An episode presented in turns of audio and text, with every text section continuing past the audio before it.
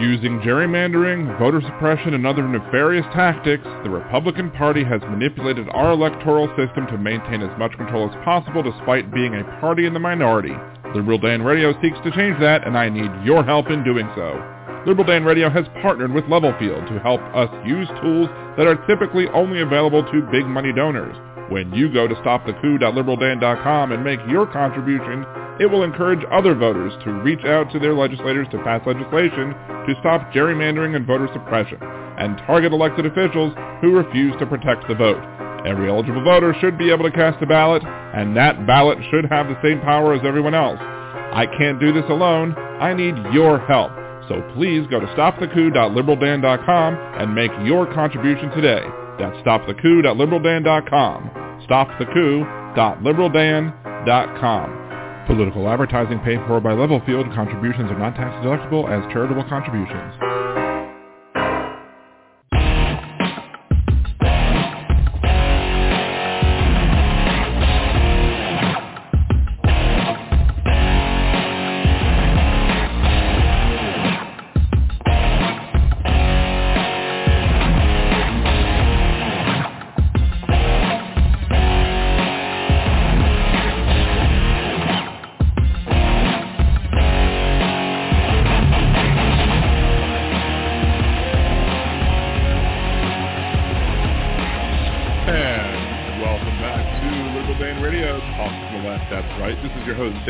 Coming at you from New Orleans, Louisiana. To join the conversation, it's area code 914-803-4131. That is 914-803-4131. Uh, you can also join us in the chat room at youtube.com slash radio, where we will be talking live uh, about the show with uh, listeners of the program. And if you're listening after the live broadcast, you can leave your comments, questions, concerns, etc. over on the show thread at liberaldan.com, at facebook.com slash liberaldan, at liberaldan radio on Twitter, or on the comment thread here on YouTube as well. Uh, today is a very special episode of Liberal Dan Radio program. It's uh, living as a Jewish person. I previously, back in August, like I said October previously, but when I went back and looked, uh, it's August where I did the uh, show on life living as a fat person. And that was a three-hour show. I don't expect necessarily that we will be three hours on living as a Jewish person. We might. I don't know. It depends on if questions comes up come up in the chat. If we have any anti-Semites call in, like I've had before, that was fun. Probably, I think the last time on Liberal Dan Radio that we formed Voltron. Uh, see the shirt uh, with uh, Deminox and Yosh on the show. We did happen to have a uh, uh, anti-Semite call in from supposedly Pennsylvania. Uh, so we'll see if that happens. They might get yeeted right quick, as the, as as I eventually did the other one as well. Uh, but to support the show, you can go to patreon.com slash liberaldan or go to patreon.liberaldan.com. Either way we'll get you there, and you can uh, support the show monetarily. You can also give a one-time contribution uh, via the uh, Buy Me a Cider link at liberaldan.com or just support me at buymecoffee.com slash liberaldanradio as well. If you can't afford anything financially right now, I understand. We have inflation going on. It's, it's all good. Just subscribe to the channel and share some videos and, and help me grow the channel to be uh, what I think it can be. Uh, so that's the intro. Uh, again, shouts out to Aaron and Jolie, my two mods. Thank you all so much for uh, volunteering your time, helping me make the show even better, helping, uh, you know, police the chat room a little bit, uh, police the live chat. I appreciate that. And also, um, thank you to all the Liberal Dan Radio patrons. We'll go over those. We'll go over y'all as well. Uh, I believe so far we have uh, seven, which is awesome, including uh, see. Boop, boop, boop, yeah, we're still at seven. And let's let's go ahead and bring up that. We'll let that page load. It's taking a few seconds. But anyway, so I don't know how many of these shows that I can do. Uh, I don't know. Hey, Kinky Streets. I don't know how many more shows I can fit uh, into the uh, umbrella of the living as a person because in reality, I'm a dude. I'm a guy you know, not not much, you know, not much there with with a, a, a white guy, you know, you know, life's not very hard in, in, that, in those aspects. And honestly, you know, the reason why the living as a living as a fat person show went for uh, several hours is simply that there's a lot of aspects of my life that are affected uh, or impacted or whatever by the fact that I am overweight. Whereas, you know, less and less of my life, I think, is impacted or affected or what have you by my Jewishness, my being raised Jewish, my having Jewish parents, my having gone to a Hebrew day school for, you know, eight years in my childhood.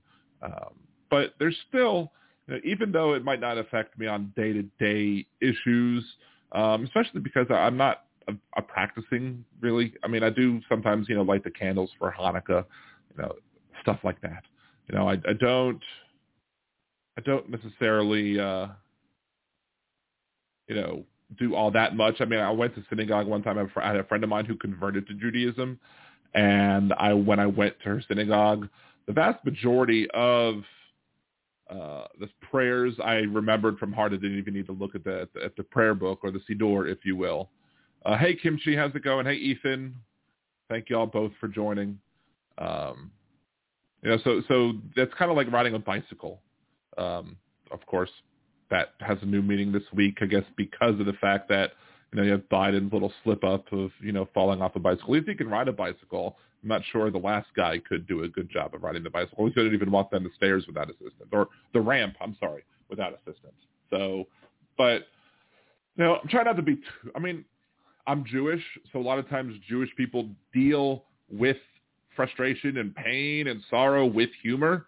Uh, so there's going to be some humor, but I chose for this this episode to not really do any bits. I might still run my commercials if I need a break for my to, to hydrate my throat. Uh, however, um, you know, it is. I'm sorry. Wait, I will let Donald. It say is part. what it is.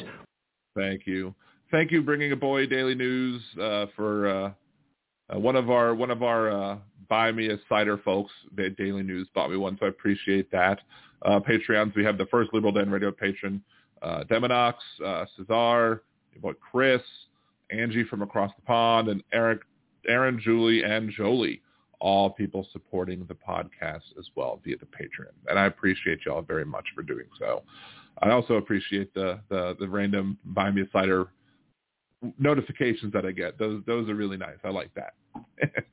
um, I'm actually not sure what the best which which the best way is. I also have the Venmo link up on the screen as well. It's at Liberal Dan on Venmo. Um, you know, I just added threw that in there because what the heck. Uh, it is it is what it is. Sorry, Donald. I I, I took your line this time. anyway, so I'm kind of just gonna maybe do stream of consciousness type stuff because um, you know, I have some things planned that I want to hit uh, when it comes to these uh, when it comes to these topics that we're talking about with uh, my life as you know being a Jewish person in this country in the world, what have you. Um, but if, if there's not going to be too much structure, I might go back and forth. Some Sometimes if I forget something, I might go back. And if you all have any questions about Judaism in general or things that you might not under uh, things that you might not understand, might not see, just ask in the chat, and I'll be more than happy to. Um, 99.9%, I'll be more than happy to answer the question. Because the best way people learn about other people is through asking questions. So, so my background, I guess, as a Jewish person, my, both both my parents are Jewish. Uh, we, uh, I went to the Jewish Community Center in Baltimore for preschool. Uh, I went to a school called Solomon Schechter Day School, uh, which has changed its name uh, since I've been there. Uh, went there from first grade all the way to eighth grade. I was the first. I was in the first graduating class from the middle school there. Uh, one of one of two people in the graduating class. And Ethan, I would love to hear about Jewish life. I'm Christian, but respect Judaism greatly. Appreciate that. I, I'm gonna throw in some good bits here and there. Um, as I was growing up, you know, my my Boy Scout troop that I went to was in a synagogue, uh, but we didn't avoid things on the Sabbath. We were it wasn't it was a Reform synagogue, which if if you kind of a, lot of a lot of people say like Reform Judaism is like Judaism light, but there there are some very devout Reform Jews who um, they just you know have a more modern sense of Judaism. And, and for example, in Judaism, uh, you have this situation where you know you have the matrilineal um, handing down of the religion, where if the the woman is Jewish, then the kids are Jewish. If the man is Jewish, that doesn't necessarily confer via like your Orthodox conservative uh, Lubavitch. Actually, conservative is one step above Reform, then Orthodox, then Lubavitch, which are the ultra-Orthodox, the people you might see, you know, in, in a Chabad, uh, you know, going to back and forth to their Chabad houses or to the, uh, you know, wearing the black coats and black hats, even if it's really freaking hot. Um, so there's that. But according to Reform Judaism, you could also pass Judaism on via the father.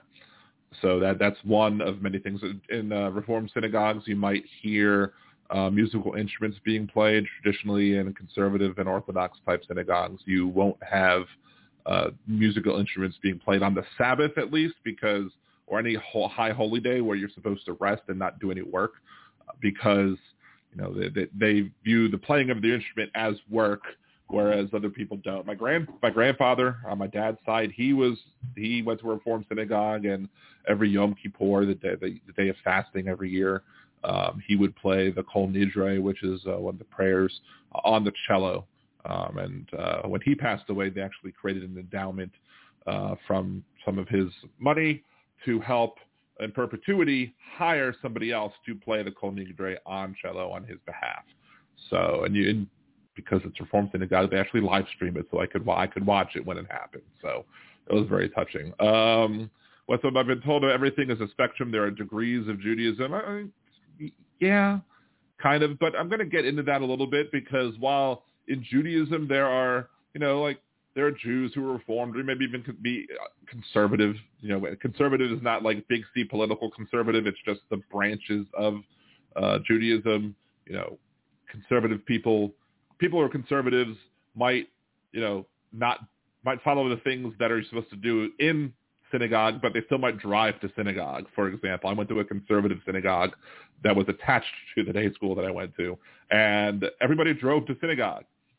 So some, well, and most people, there are some people who live close by who would walk. Like one of my, the other person who was in my graduating eighth grade class, he he was more observant. Him and his family were more observant than I was, and he would walk um, from his house to the synagogue every Saturday, regardless of.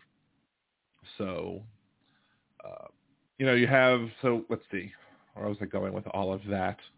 Um, but even there's some oddities like when you when you you have an ark, something that's called an ark, which holds the Torah or hold, holds multiple Torahs, or um, yeah. So to open that, you would say in my synagogue, you pulled a string and it would open automatically, which always confused me because if we're not supposed to be doing any work, how can we pull a string and cause something to work?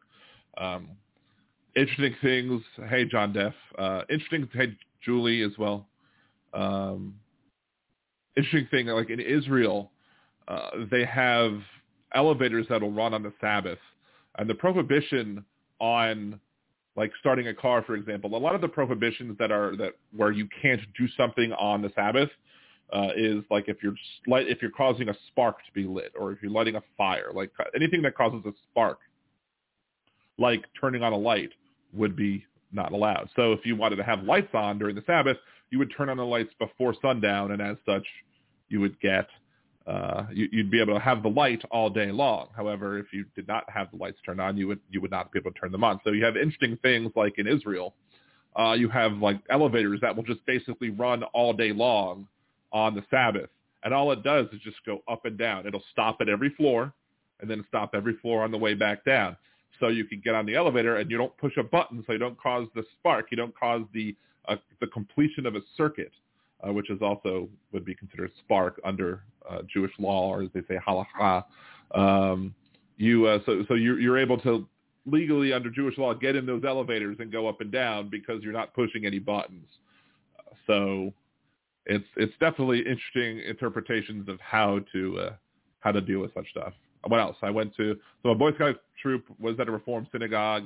Um, it was not a requirement to be Jewish in the Boy Scout troop, and it definitely wasn't any sort of proselytization.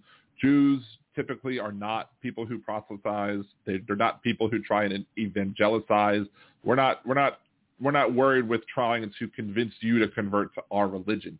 If you try to convert to Judaism, you're supposed to be turned away twice uh, because they want to make sure that you're serious about doing it. They want to make sure that you're you're you're really interested in becoming Jewish uh, because converting to Judaism has some responsibilities along with it.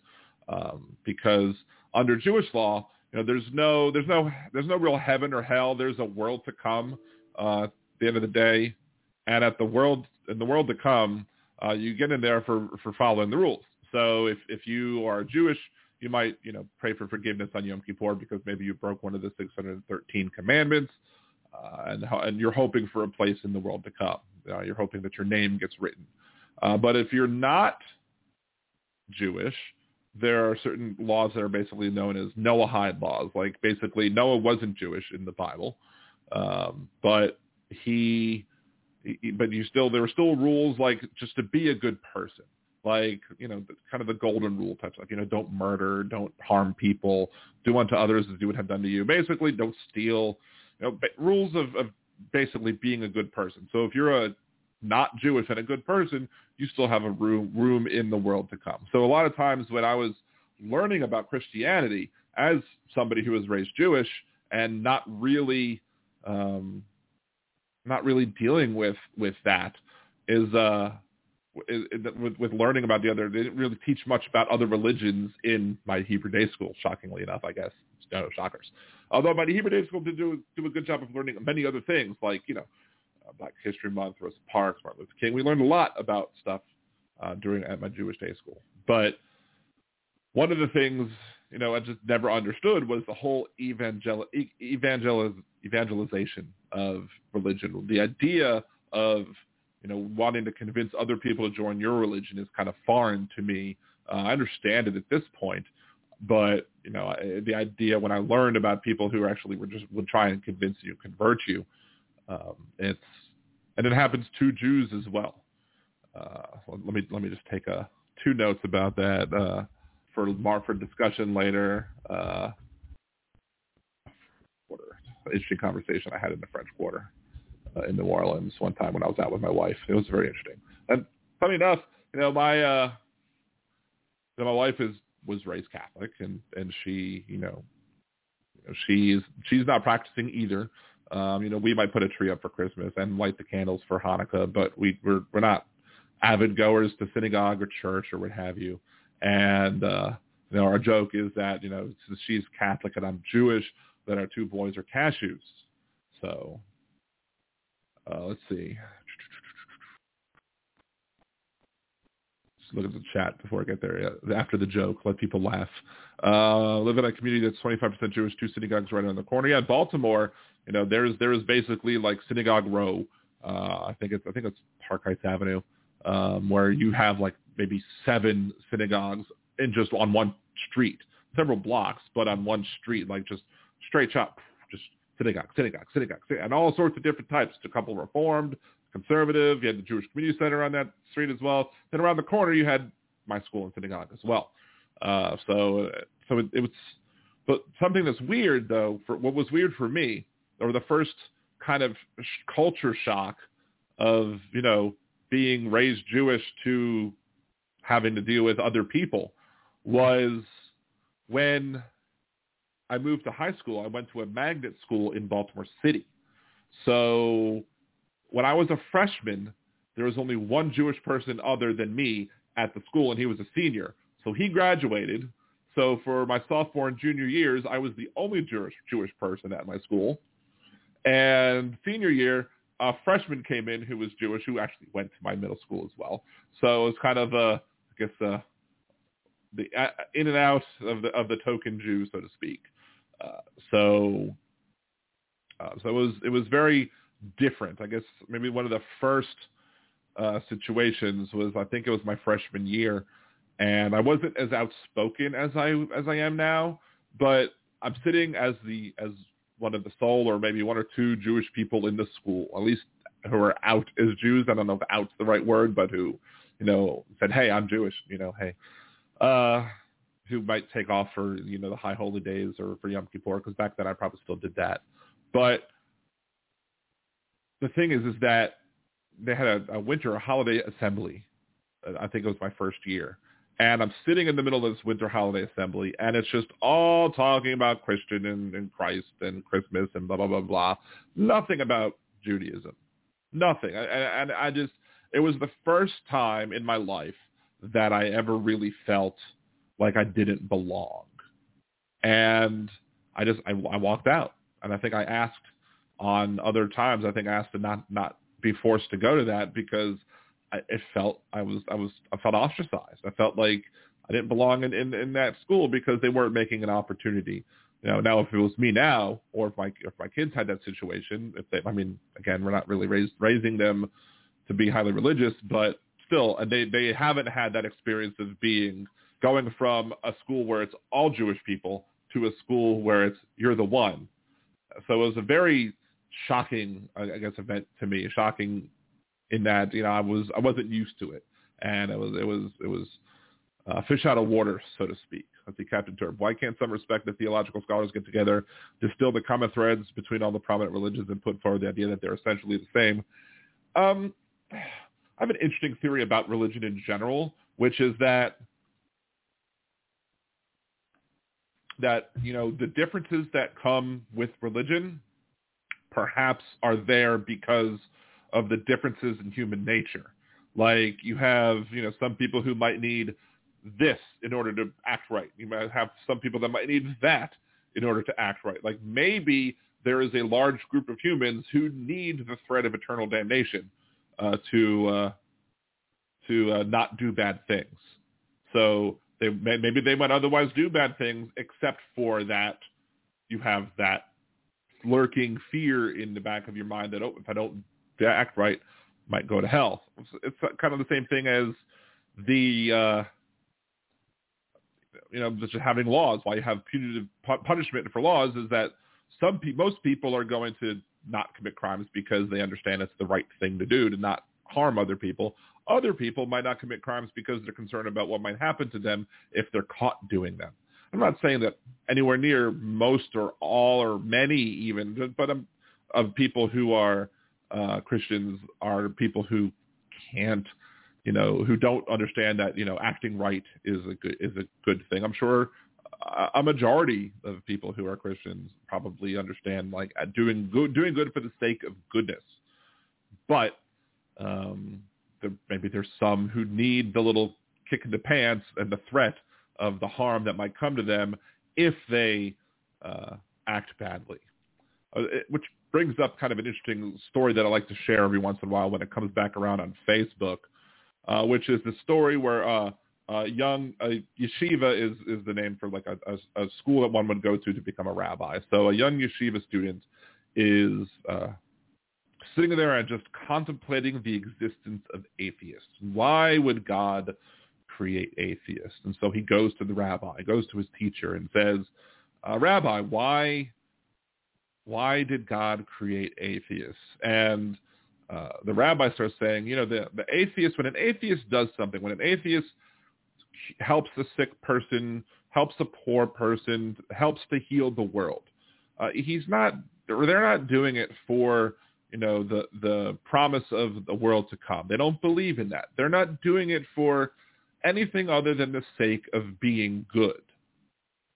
So the rabbi says, so when you're ever in a situation where you have the opportunity to help somebody, don't ask God how to help this person or if they should help the person. Be like the atheist and help the person, you know, by yourself, uh, which I think is a very good and touching view. And I, I honestly, like, I guess one of the differences I think between, you know, a lot of people, they use the term Judeo-Christian, and I talked about Hal brought this up, or Hal kind of explained like we didn't really have to worry about that for a while, but then they started throwing in Judeo-Christian and because, you know, the support for Israel and support for Jews after the Holocaust seemed to be, oh, the, here's a common thread, so let's just throw the Judeo on top. But in reality, I, I don't like the term Judeo-Christian because there's so many differences between the two. Um, I've never heard any sort of similar parable coming out of Christianity. And I'm sure people like that, and people who are Christians have liked that story when I've shared it, but it's just something that seems to come out of Judaism where, where, where Judaism has this idea that you can be good and not be Jewish,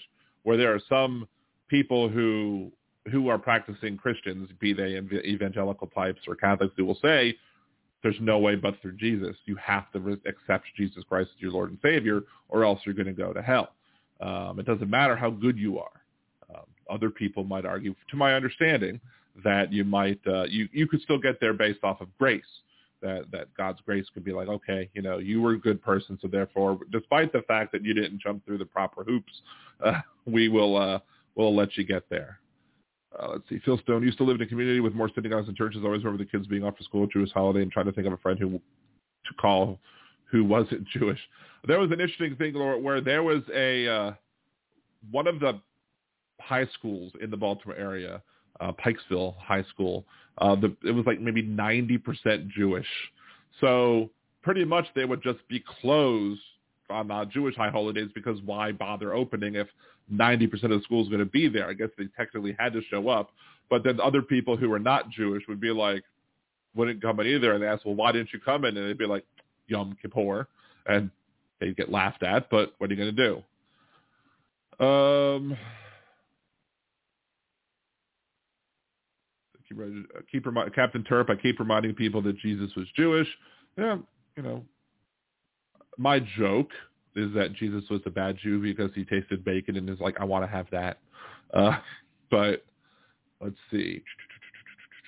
I do like uh, Captain Turp. Christianity is the white version of that. Well, that's interesting because a lot of people look at Jewish people and think, well, what do you have to worry about? You're white, and there that's a very in, in Judaism you do have Ashkenazi, which is the European Jew, like the the East the Eastern European Jewish folks.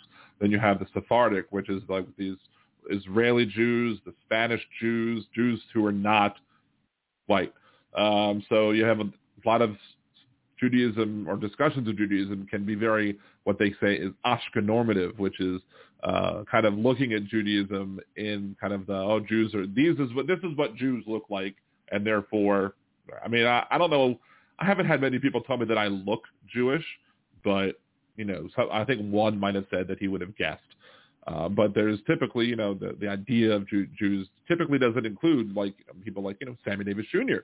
who's black and Jewish, uh, or other people who might be Jewish, you know, from, you know, the Middle East, from Spain, from Mexico, from other people. I actually have, I have Mexican relatives who are Jewish. So let's see. Part of the reason there's so many faiths, over 200 Christian sects in the U.S., because people differ on just what is essentially the faith. Yeah, pretty much. I mean, everybody argues. Everybody's fighting with each other. The history of the world is based off of war over whose friend in the sky is correct, uh, which is which is an unfortunate thing.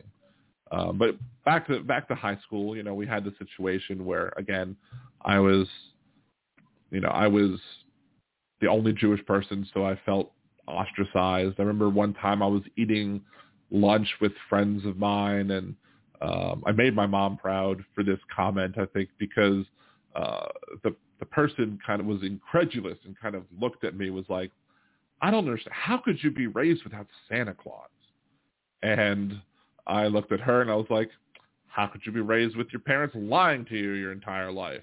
And everyone else at the table was like, ooh. I told my mom that and she was she was proud of me for, for saying it. And I don't begrudge people for having their beliefs and, and, and using Santa and other things as, as you know carrots to, to instead of sticks to, to cause good behavior uh, for kids to be good for goodness, goodness sake if you want. Um, but you know, it's just one of the things where it's like I was I was the odd guy out because I was the only one who who wasn't the one who practiced you know Christmas. I was I was I was the one who who was the weird one who had to get asked uh, questions. Hey, TV2 Live, thank you for joining us again. Uh, see, Julie Swenson. I'm one of the only family members of my extended family that's an atheist. My cousin is a minister and refers to me and my husband as heathens as a joke. Our atheist brothers, uh, atheism bothers most of them, but not him. Well, that's good. Um, I was raised Southern Baptist, went to bed every night thinking about my day, wondering if I did anything to go to hell for. It sucked. Definitely decided to raise my kids as little heathens. Nice. Um, Ethan, wish I knew more Jews. Grew up in a country where almost nobody was Jewish. That's another thing too. When you get to places and there's, you know, not a lot of Jewish people there. Uh, I was um, looking at colleges to go to, and I got a full ride to Florida Tech in Melbourne, Florida. Uh, if you want to know what Melbourne, how conservative Melbourne, Florida might be, that's where like the people who shoot abortion doctors came from. It's like a pro-life hub, anti-abortion hub, abortion doctor killing a hub. People come from Melbourne, Florida from that.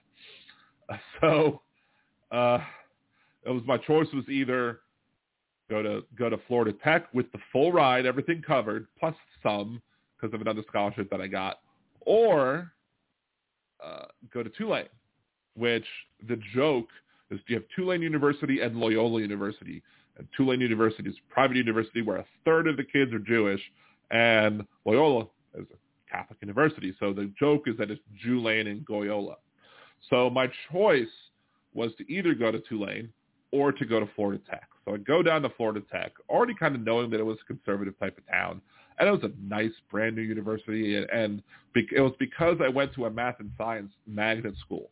Every single magnet school uh, like that in the country got one slot where they could send their kids to go work. So they could send one kid with a free ride to go to Florida Tech. So I get there, and again, I, you know, I was already four years through high school where I was a fish out of water, but at, at the time I was still, you know, maintaining, you know, some of my practicing of my faith, and I would would would have liked to have had a place to go to where I could have been comfortable in doing so. So I go to Florida Tech. Uh, I have a tour. Tour is very nice. Very nice looking uh, dorms, very nice looking uh, campus, amenities, all very good all seemed like a place that anybody might want to go, especially if they're a math and science nerd like myself, or geek, or dork, or whatever you want to say it.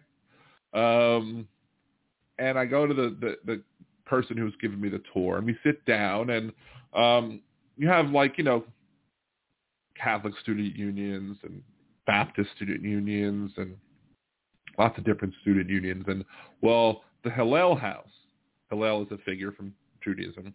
The Hillel House is what's typically known as, is that that's what the Jewish Student Union is. And they have one at, at Tulane University, clearly, because it's a third Jewish. So I ask uh, the the guy who's who's giving me the tour, I was like, do you have a Hillel here at, for, at Florida Tech? And he looked at me and he was like, what's a Hillel? Like very confused. And I was like, oh boy.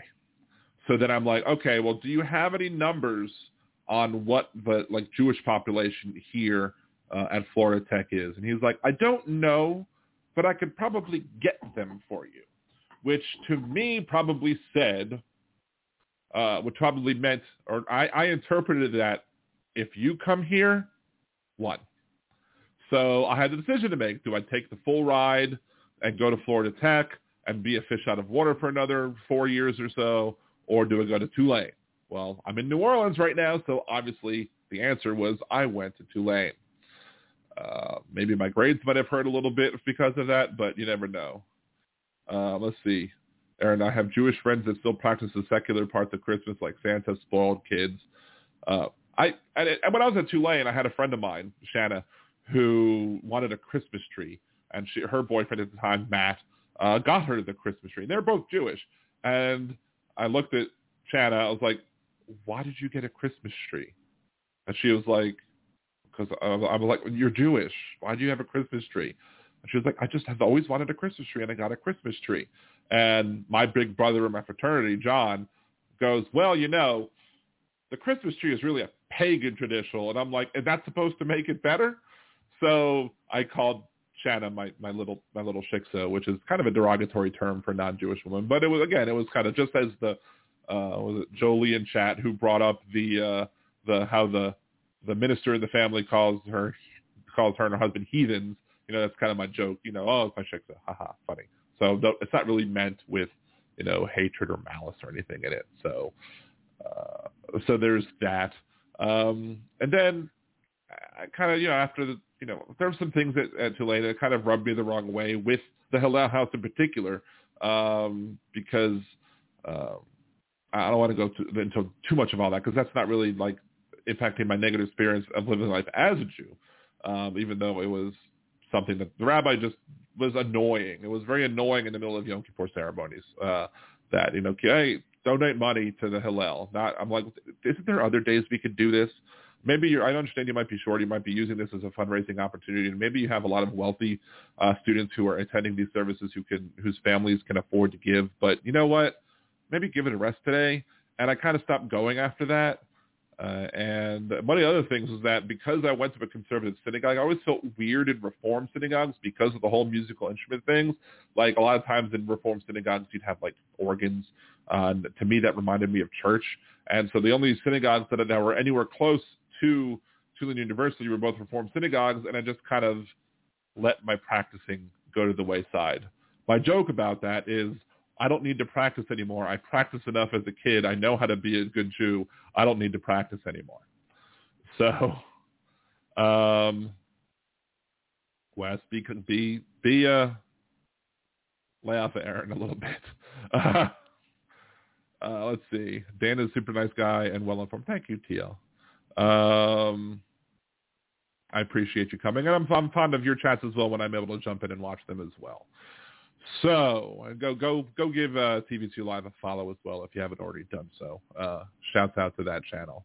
Um, I haven't even gotten even touched to any any. We might go three hours. Who knows? uh, say, see you later, Captain Terp. So, kind of like so at at Tulane, I took. I, I was having a rough year. and nothing related to my religion, whatever. But I was having a rough year took a year off.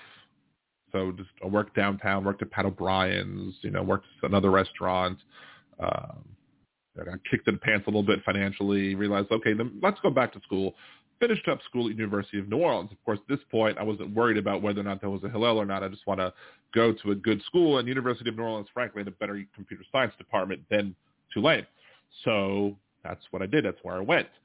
Um, and I and and as I was going to University of New Orleans, I had a choice in the matter. The choice was uh, I was deci- trying to determine whether or not I wanted to go to school at University of New Orleans or if I wanted to go back home to Maryland. Uh, and I could have, you know, applied to University of Maryland College Park, uh, trying to get, you know, finish up my computer science degree there. That was another option that I had. And I had friends at University of Maryland. Um, I mean, I had friends that in, in New Orleans as well, but if I wasn't going to be at Tulane, uh, it it wasn't. You know, I, I would have had to make some new friends, and I've I kind of alienated myself from a bunch of people uh, because I ended up, you know, going there. And it, it wasn't that I had I was I, I ended up dating somebody anyway, but that wasn't the that wasn't the reason why I stayed in New Orleans. The reason why I stayed is honestly, I felt like if I went back to Maryland after my bad year off, that I would be giving up, that I would be quitting, and I didn't want to quit. I didn't want to. I don't want to.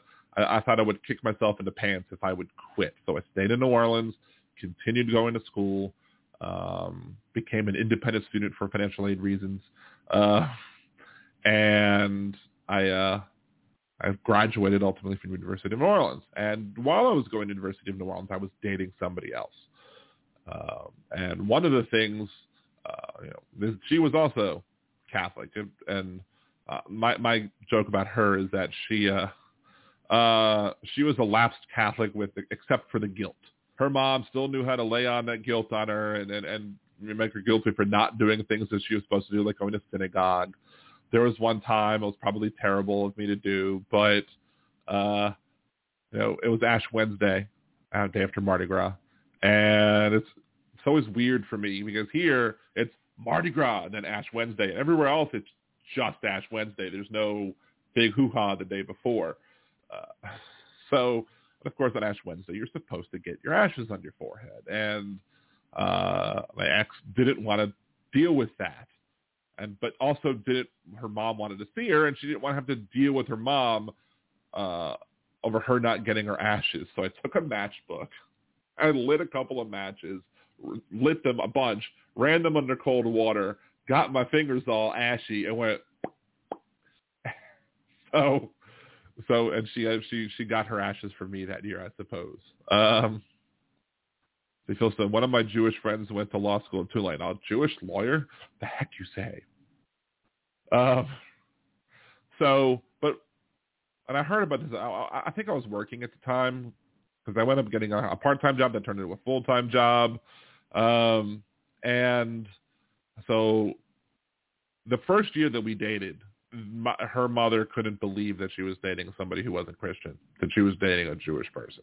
She could not believe it. And, and I could tell that there was someone, I was uncomfortable initially. I mean, we dated for years, but that first year I was very uncomfortable going over to her parents' house because I I just didn't feel welcome. And and the reason I didn't feel welcome is because I think that they were uh you know, I think that they were uh you know, just didn't like the fact that she could be dating somebody who she might marry who was not a Catholic like they were. So then there was one time where I guess her mom finally got used to it, and, and I felt welcomed in the family at some point. Um, although there were some things that still kind of disturbed me, like uh, back a while ago, you had the, the big election in Louisiana where you had Edwin Edwards versus David Duke, i.e., somebody who was an, uh, basically a, a felon uh, going up against the Klan leader. And there was a saying down here that was "Vote for the crook; it's important," and that's how he won. I'm fairly certain that her parents back in the day made the decision to vote not vote for the crook, which kind of disturbed me. I was like, you voted for David Duke, really? Um, but yeah. So, but apparently there was one event that, uh, and this is by the time we moved in together into a house. Um, so it was kind of towards the end of the relationship, and and she they were talking and uh, to somebody else at their church, and when they were talking and having the conversation, they brought up that, you know, that she was living with me and that I was Jewish.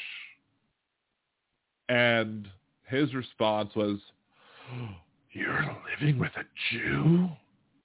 And I'm like, you know, I mean, they didn't have to tell me that, but she still told me that. And I'm like, well, good. I don't feel welcome anymore in that in that in that church or by that school or what have you. The fact that the person held just such disgust uh, for me uh, for being Jewish because there are still people who are Catholic who remember what it was like before uh, Pope John Paul came out and said that you know Judaism are Judaism is Christianity's elder brother in faith whose covenant with God has never been rescinded or revoked. Uh, that's what Pope John Paul said that, and then he also basically confirmed that it wasn't the Jews who killed Jesus because for a while one of the things that you know was one of the reasons for anti-Semitism was because people called Jews Christ killers because we got uh, that um, that guilt was passed down, I guess, from generation to generation, and so you have a bunch of older people who grew up with those biases. So even if the Pope said, you know what, they're not responsible for it, they already they already had that ingrained anti-Semitic bias against them that as that Jews were this way. So um, let's see, nothing really new yet in the chat to respond to. So, um, so that was that was I guess maybe my first uh, contact or first real situation dealing with anti-Semitism. Now, kind of rewind back a little bit. I said we're going to go back and forth. Uh, when I was in he, high school, I went to like after an after school that had some classes where I maintained my Hebrew learning. Um, one thing that was weird is that I was still learning Hebrew while I was learning Spanish in high school, in my regular high school classes, and uh, it was sometimes in the middle of the Hebrew class I'd say something and would come out in Spanish and be like, no, no, I meant this and um, and then everyone would laugh because they knew what I did. But if I would have done that in high school, in my high school class where I was the only Jewish person, and I would have said some nonsense that everyone's like, "What are you saying?" I would have been looked at like I was freaking weird, and I mean I am weird, but I would look at even as that as if I was even weirder because I'd be talking some gibberish nonsense that they have no idea what to talk about, not understanding the fact that I'm taking Hebrew school classes after regular school. So, and then some of those classes ended up having college credit. Like, and one of the classes that I took uh, was was you know basically all on how to recognize and identify anti-Semitism. And there were, you know, so they had like examples of like you know some kids sitting together telling bad jokes, like telling anti-Semitic jokes, and honestly, you know, I, I some one of the jokes was told, and like all of the people around me in class were like, like they couldn't believe that this joke existed. And I'm sitting there like, because while terrible, it was still kind of funny. Like like uh, it was hard, funny in a horrible type of way, but I just I, I I was able to control myself enough so that people didn't realize the fact that I was laughing at the joke that I wasn't supposed to be laughing at.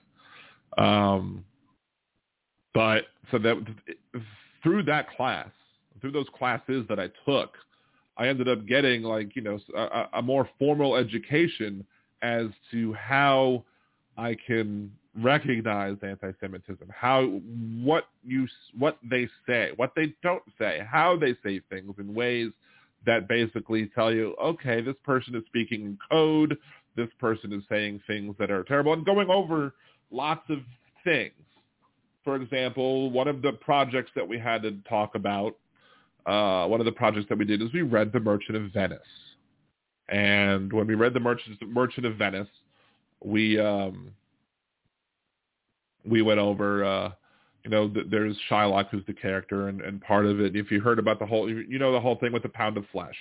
So there's and there's debates of whether or not, you know, wh- whether or not the Merchant of Venice, in and of itself, was an anti-Semitic book because it perpetuated stereotypes about Jews. Because Shylock was the moneylender, and he was uh, seen as a terrible person. Uh, and the, the whole story, if, if the person didn't pay back the loan to him by a certain date, that he would be owed a pound of flesh.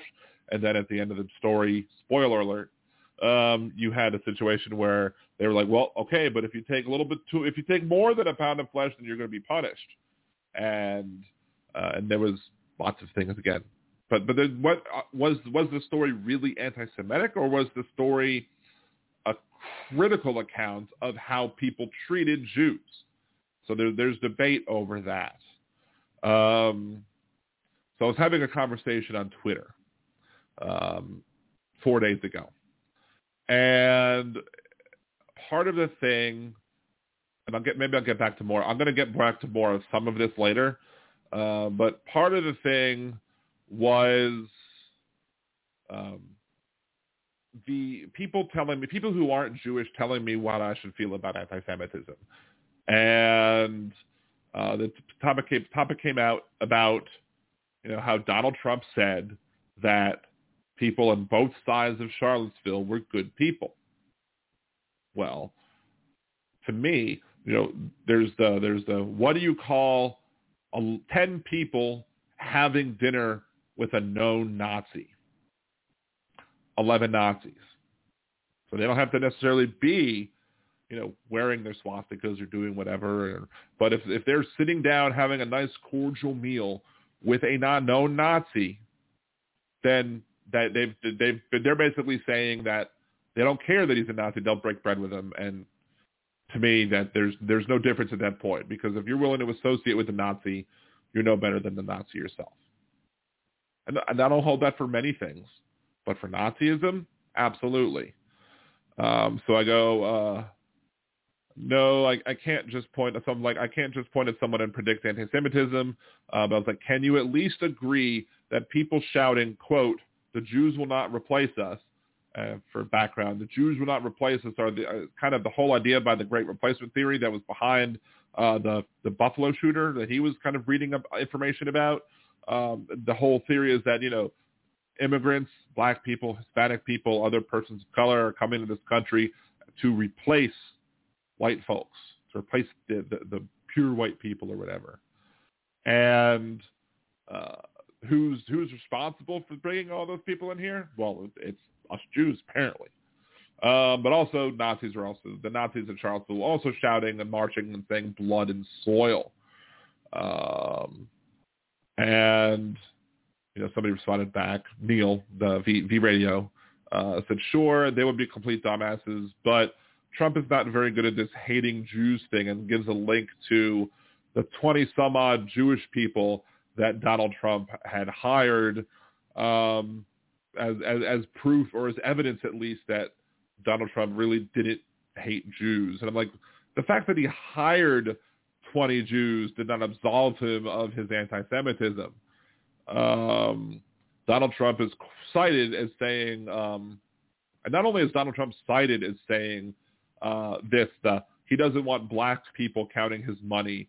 Um, he only wants the people wearing yarmulkes wearing his counting his money, um, and that's perpetuating a harmful stereotype. You know, well, Jew, that Jews are good with money, and that that is a harmful stereotype. Um, and so Donald and Donald Trump, I think, even con- confirmed that the what was said, how he was quoted, was probably a correct and valid statement. Uh, so somebody else responds to me is like perpetuating a harmful stereotype. The Jewish people, uh, I, I, there's some typos in this that I don't understand, but the Jewish people are, don't think, are harmed in the stereotypical assumption of Jews and money. I think history shows that they created the banking system and have had run it or held key positions of it within its inception. And I was like, people still think like this these days. People still think like this these days. Like, and, and it's just like,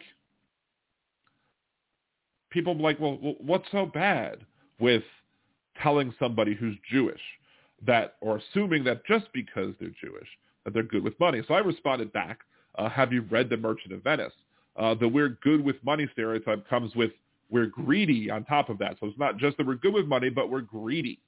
Uh, and then that helps to perpetuate vast conspiracy theories that the Jews are manipulating world policy, often to the detriment of non-Jews. This then leads to acts of Semitism again, because Jews are good with money, Jews are greedy because they, they're behind the money and they're behind banking and they're behind these international grand conspiracies like the Great Replacement Theory, which, you know, we're all behind or whatever. Um, told this person, if I were you, I'd go learn more history of banking. I'd also look up why Jews had to become moneylenders. Um, one of the reasons in the, in the history that Jews had to become moneylenders uh, is because they were denied the ability to have almost any other jobs. So that was the job they were stuck with. They had to be moneylenders. So they forced the Jews to be the moneylenders, and then they hold the Jews responsible for, and, and punish the Jews for being what they forced them to be. And again, spawned centuries upon centuries of bad arguments of, of anti-Semitism, of discrimination, etc let's go ahead and take the first commercial break because I really need to take a drink. Uh, coming back, take your calls as well. 914-803-4131. 914-803-4131. This is Liberal Dan Radio. Talk to the left, that's right.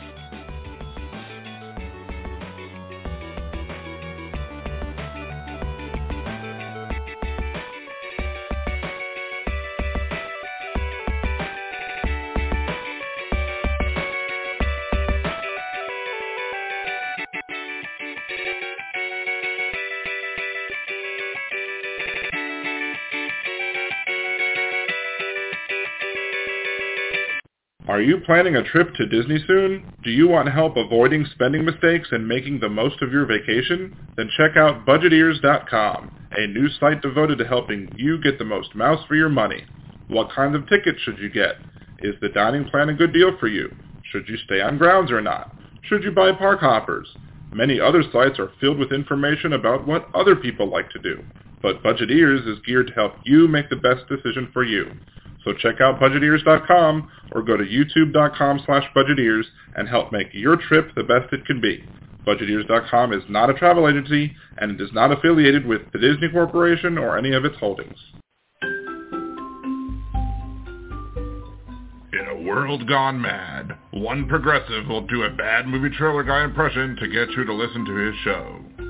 There's only one thing that I like better than the Liberal Dan Radio minicast, all right, Bill, that's enough of that. On the Liberal Dan Radio minicast, you will hear an honest discussion of the day's issues, with some personal bits in between. You might even hear what the other side has to say, sometimes even in their own voices. So become one of the Liberal Dan family, because family means no one gets left behind or forgotten. To hear those bad impressions and more, tune into the Liberal Dan Radio minicast. Talk from the left, that's right. And I think to myself, what a wonderful show. Mm,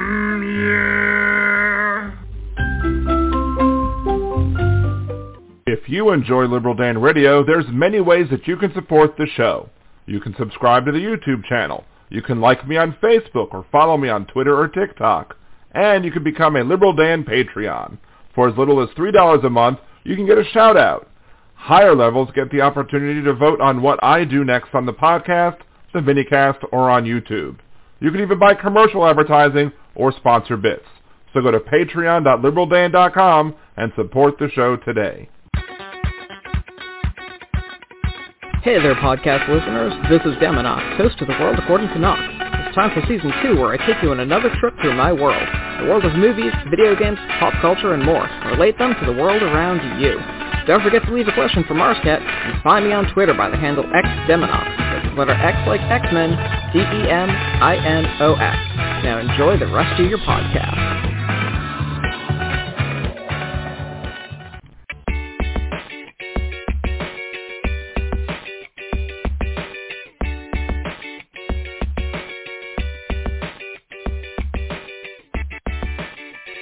And welcome back to Liberal Dan Radio, Talk from the West, that's right. This is your host, Dan Lynn, coming at you from New Orleans, Louisiana. To join the conversation, it's 914-803-4131, 914-803-4131. You can also join us in the chat over in youtube.com slash Liberal Dan Radio.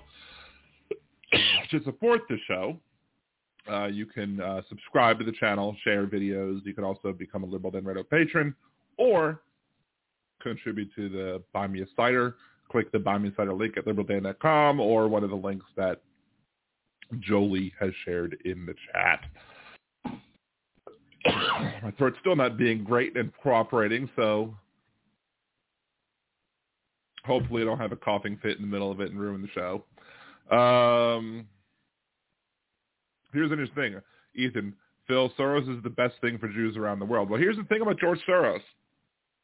A lot of the times when you hear uh, George people bring up George Soros, especially conservatives bringing up George Soros, they will do so as that's another it's one of those code things where you know they say it's Soros, it's Soros plot, Soros is behind it all, which is code for the Jews are behind it all because just substitute one for the other. That's what many of them do. Now, some of them, sure, they might not realize that when they're repeating the stuff about Soros, that they're that that they're helping to perpetuate uh, anti-Semitic stereotypes and anti-Semitic uh, propaganda, but in reality, they are really doing so.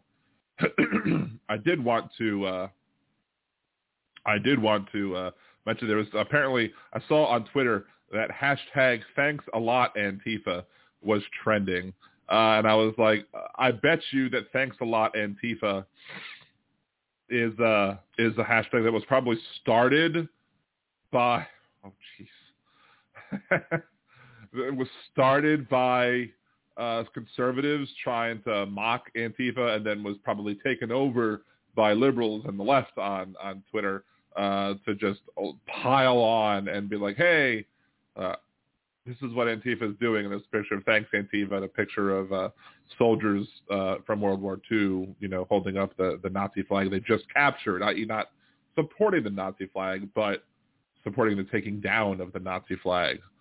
then, of course, there's a picture says walls don't work. And uh, thanks a lot, Antifa. And it's a picture of the people scaling the wall at the Capitol on the January 6th insurrection. And it says, Proud Boys playing Honky Kong. And I'm just about dead at that point. Ethan, I know George Soros is a good person, evil man. They hate him even though they love Israel, which is oxymoronic when Soros is a Jew who still loves Israel. That's another thing, though, is that their love for Israel, many of these people's loves for Israel has nothing to do with a, a love of Jewish people. Like, eh, part of as I understand it, part of prophecy uh, in, in the Christian Bible is that in order for the end times to come, you know, when the, the Jews have to be in charge of Israel. So you can't have the end times where uh, until the Jew, unless the Jews are in control of the Holy Land, which means you need to have a bunch of Jews over there so they can be the first to die. So with friends like that, you know, who needs an enemy? But uh, so and, and there's a lot of you know people who conflate you know support of Israel and supportive and supportive Jews there. Besides those people who are clearly not doing it because they support Jews because they want to perpetuate their their their prophecy and make sure their prophecy can come forward and come true. Um, so there's and there there are people who you know who are Jewish who don't support Israel's actions. There are people who are, uh, but there are also people who are against Israel who who are against Israel because they're anti-Semitic. and a lot of times they'll have to deal with that. Like you'll have, if you're a Jewish creator on TikTok, and you post about Jewish things, I mean more than I do. I think I don't think I post much on TikTok about Jewish stuff. I have, but um, there are people who will respond uh, to those to any video that a Jewish person makes with free with hashtag Free Palestine, and it's like the person's not even talking about the Israeli-Palestinian conflict. They're talking about something completely different. Like they're talking about Passover, or they're talking about Yom Kippur. They're talking about something else Judaism related, and you're just going to respond with hashtag Free Palestine and everything they do. Well, that's anti-Semitic because you're making an assumption based off of their religious beliefs that they somehow do not do or do not support the uh, uh, what's going on with the settlements and, and what's what's going on with with the Palestinians, etc. So, Ethan Ethan Weeder, Donald Trump effectively split up the end times by moving the embassy to Jerusalem. I mean, I don't believe in the end times, but uh, that's probably why he did what he did uh, to to uh, you know because he it wasn't the art of the deal. If I was president of the United States and I had the ability to move uh, to recognize Jerusalem as the capital, I would be doing a lot involved in that deal to make sure. Okay, I'll move the capital of from Tel Aviv to to Jerusalem, but you need to pull back the settlements first. Something like that. I I, I wouldn't have done something for nothing. But then again, Donald Trump is the he, he claims to be the art of the deal guy, uh, but he's not the art of the deal. The art, his deals are not very artful, so to speak.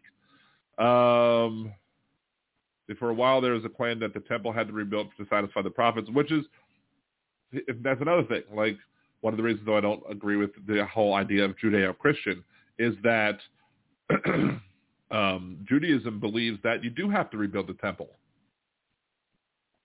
The temple won't be rebuilt until. Here's the thing: Judaism believes that the temple is not to be rebuilt until the Messiah comes. So there's so you're not going to. So Jews are not going to build the temple until the Messiah comes. Christianity uh, will try to try and um, make the prophecy come true. The, when it's well, they haven't. There's no Messiah. The Messiah can't have come yet because there's no temple rebuilt. And then they'll be like, well, the temple was rebuilt in our hearts. Like if the temple was to be, be built in their hearts, rebuilt in their hearts, you'd think they would have said something like that in the Bible. So it's a little bit of twisting. Uh, missed something. What did TV2 say? I have no idea. Because Jolie said you, but I, I must have missed it. Oh, the TV2, the, the, yeah, my live stream schedule, at the moment, my live stream schedule, again, as I said, Wednesdays, 8 p.m. Central. Um, now, I might do some other live streams that are not, like, I did a live review. I did a six-hour stream that other day where it was like a live review of um, a bunch of V Radio's videos, for example. I did a live stream um, where I was responding to that first night of the January 6th hearings as well. So there's that. So where where was I back back on the Judaism thing? Um, so yeah, we had the thing of of that, but of the perpetuating of the harmful stereotypes of Jewish people. But then you also have situations like I, I would post something to Facebook and person goes, one of my former Facebook friends, I'm done with the ignorant Nazi comparison, especially from you, i.e. that I'm not supposed to make comparisons to what Donald Trump might be doing or what other people in, in politics might be doing and not be worrying that there's similarities between what they're doing and uh, what's going on, what went on in Germany uh, back before World War II. Um, it, it just, it, like I've had people from you know who are from European Eastern European countries who have also told me that you know that oh I'm wrong about that. I'm wrong about well, I've studied this crap. I, I I I understand what this thing is. Have y'all ever taken a a class y'all the people that I'm arguing with have y'all ever taken a class on how to recognize uh, anti-Semitism? No I don't think you have. So maybe you should do me a favor and, you know, listen to to what I'm talking about. Because one of the things I said during the election was, look, we have the playbook. They're lining up for the run, and we're, we're telling you that they're lining up for the run, but yet you want to defend the pass. Uh, to use a sports metaphor. Um, other comments that I've made on Facebook, you know, people have responded to me. Uh, have you ever been attacked by a Nazi before? Chances are you you won't you won't ever meet one. Uh, I don't want to take that risk to allow Nazis to take hold because you know then the Nazis will come out the woodwork, as we saw. This was four years ago, as we saw with you know Donald Trump. Donald Trump emboldened anti-Semitism, emboldened racism, emboldened bigotry. Uh, another person, Dan, come on, man. When you see an actual Nazi with an eye Einstein, please call me. I'll bring my unicorn. And then, and another person, your fear is irrational, but if you're afraid, carry weapons. So, so basically, I am a Jew, as a Jewish person, am not, and, and that's that's just a smattering of the comments I've gotten from people on Facebook who are supposed to be my friends who are who calling me crazy for for all of the things that I predicted, and many of the things I predicted about Trump were true. That he would get to name three Supreme Court justices, for example. Um, but yeah, it, it's this whole idea that that you know telling Jewish people that they're not to be concerned about anti-Semitism, like telling black people don't you shouldn't be worried about the Klan. Well, maybe you should be. Um, so yeah, people treated me as absurd for being concerned with Trump's 2016 rhetoric. And what did Trump do in 2016? You know, he campaigned on, we've, we've played this in the show before, a total and complete ban of Muslims entering the country, which is basically scapegoating an entire religion. Uh, he ran on uh, calling uh, you know, Mexicans, you know, rapists and murderers, some of whom are good people, uh, that sort of thing. And then he also ran on on he, his whole thing with the with the fake news. His whole fake news thing is basically calling the press a bunch of liars. Calling the press a bunch of you know Lügenpresse is what Hitler called the press. Why did Hitler call the press the Lügenpresse or the lying press? It's because uh, he knew that the press would be reporting on him and that people would more than likely want to believe the press and what they're saying is true. So what better way to combat that is, is then by basically saying, look, anything you hear from the press about me is false because they're the lying press. They're making stuff up. They're not being truthful. They're not going to be truthful. I mean, they always lie about me. So, and, and then you get your, your followers believing that the press is not to be trusted. So then when the press runs valid articles explaining the harms that, you that this person is doing to the country, then he gets to get away with it because the supporters will be like, okay, they're just lying. They're not telling the truth. This can't be the truth because Donald Trump said it's fake news. The, the media is fake media. Why would I not take that as a concern? Why would I not, not look that, oh, you're grabbing these, these sheets from the playbook. What other sheets from the playbook are you planning? Let's see. Trump said foreigners would be banned essentially. Well, I mean, no, he, Trump said that Muslims, would, he wanted Muslims to be banned. Now he now he eventually wanted to build the wall, to stop you know migration from uh, the south. Then he did the travel ban from China during COVID, and everybody's like, well, wasn't that the right thing to do? Well, no, because people are already here with COVID, so it already spread. There are people spreading it to from Europe to the United States. So if you wanted to shut down air travel, shut down all air travel or all all not essential air travel. Uh, and and when you run for president on a campaign of xenophobia and bigotry by you know wanting to ban every Muslim from coming into the country, total and complete ban, and wanting to build a wall to stop the all the rapists and murderers coming from the south, uh, one's going to think that anything else you you you push forward that deals with the entirety of one you know nationality or whatever is going to be based on xenophobia and bigotry and not based on science. But Donald Trump, you know. You know, it's called science. Thank you. Um, but like, there's other other examples. Like, you know, somebody brought up that you know people bring up you know somebody the, Mike Lindell, the pillow guy, called Zuckerberg Zuckerbucks. Again, another uh, thing. He's a Jewish person, and here's his money, and he's a billionaire, and he's a Jew, so he's terrible. Um, according to them, there was one time I got uh, thrown in Facebook jail Why did I get started in Facebook? Because I think there was, I think it was a Pennsylvania protest, and there was a woman at this Pennsylvania protest who was a conservative, who was wearing having a sign that had the Auschwitz words above it. So I shared this picture to criticize it. I said, look, I this this look at this terrible person holding up this terrible sign or whatever. It was on her. I don't know if it was on her shirt or she was holding the sign or what have you. It's been a while, but I shared it and it immediately got yanked and I got put in Facebook jail for three days because I shared hate things that was considered hate speech or whatever. I'm a Jewish person and I'm not allowed to criticize anti-Semitic, anti-Semitic imagery. I'm not allowed to criticize when people are anti-Semitic by showing pictures of them being anti-Semitic because I will then get labeled as anti-Semitic. It's absurd that I, as a Jewish person, cannot. Everybody should be exposing Nazism. Everybody should be exposing anti-Semitism, racism, bigotry, etc. But the idea that I should be suspended from from Facebook for days because I I shared a picture that I didn't agree with and that I was being critical of, and because they do all things most things automatically these days, um, there's no way to appeal it pretty much. Um, so, but now since I don't want to lose my ability to use Facebook because I use Facebook in part, facebook.com slash liberal Dan. I use Facebook to promote the show. I have a I have a Facebook group that has over 10,000 people in it. One, what in the unseasoned name of Karen is this Caucasity is the name of the group. I have other groups that are based off of that as well. Um, but I don't want to lose my ability to, to promote things for my show on Facebook. So I have to then be careful about what I do.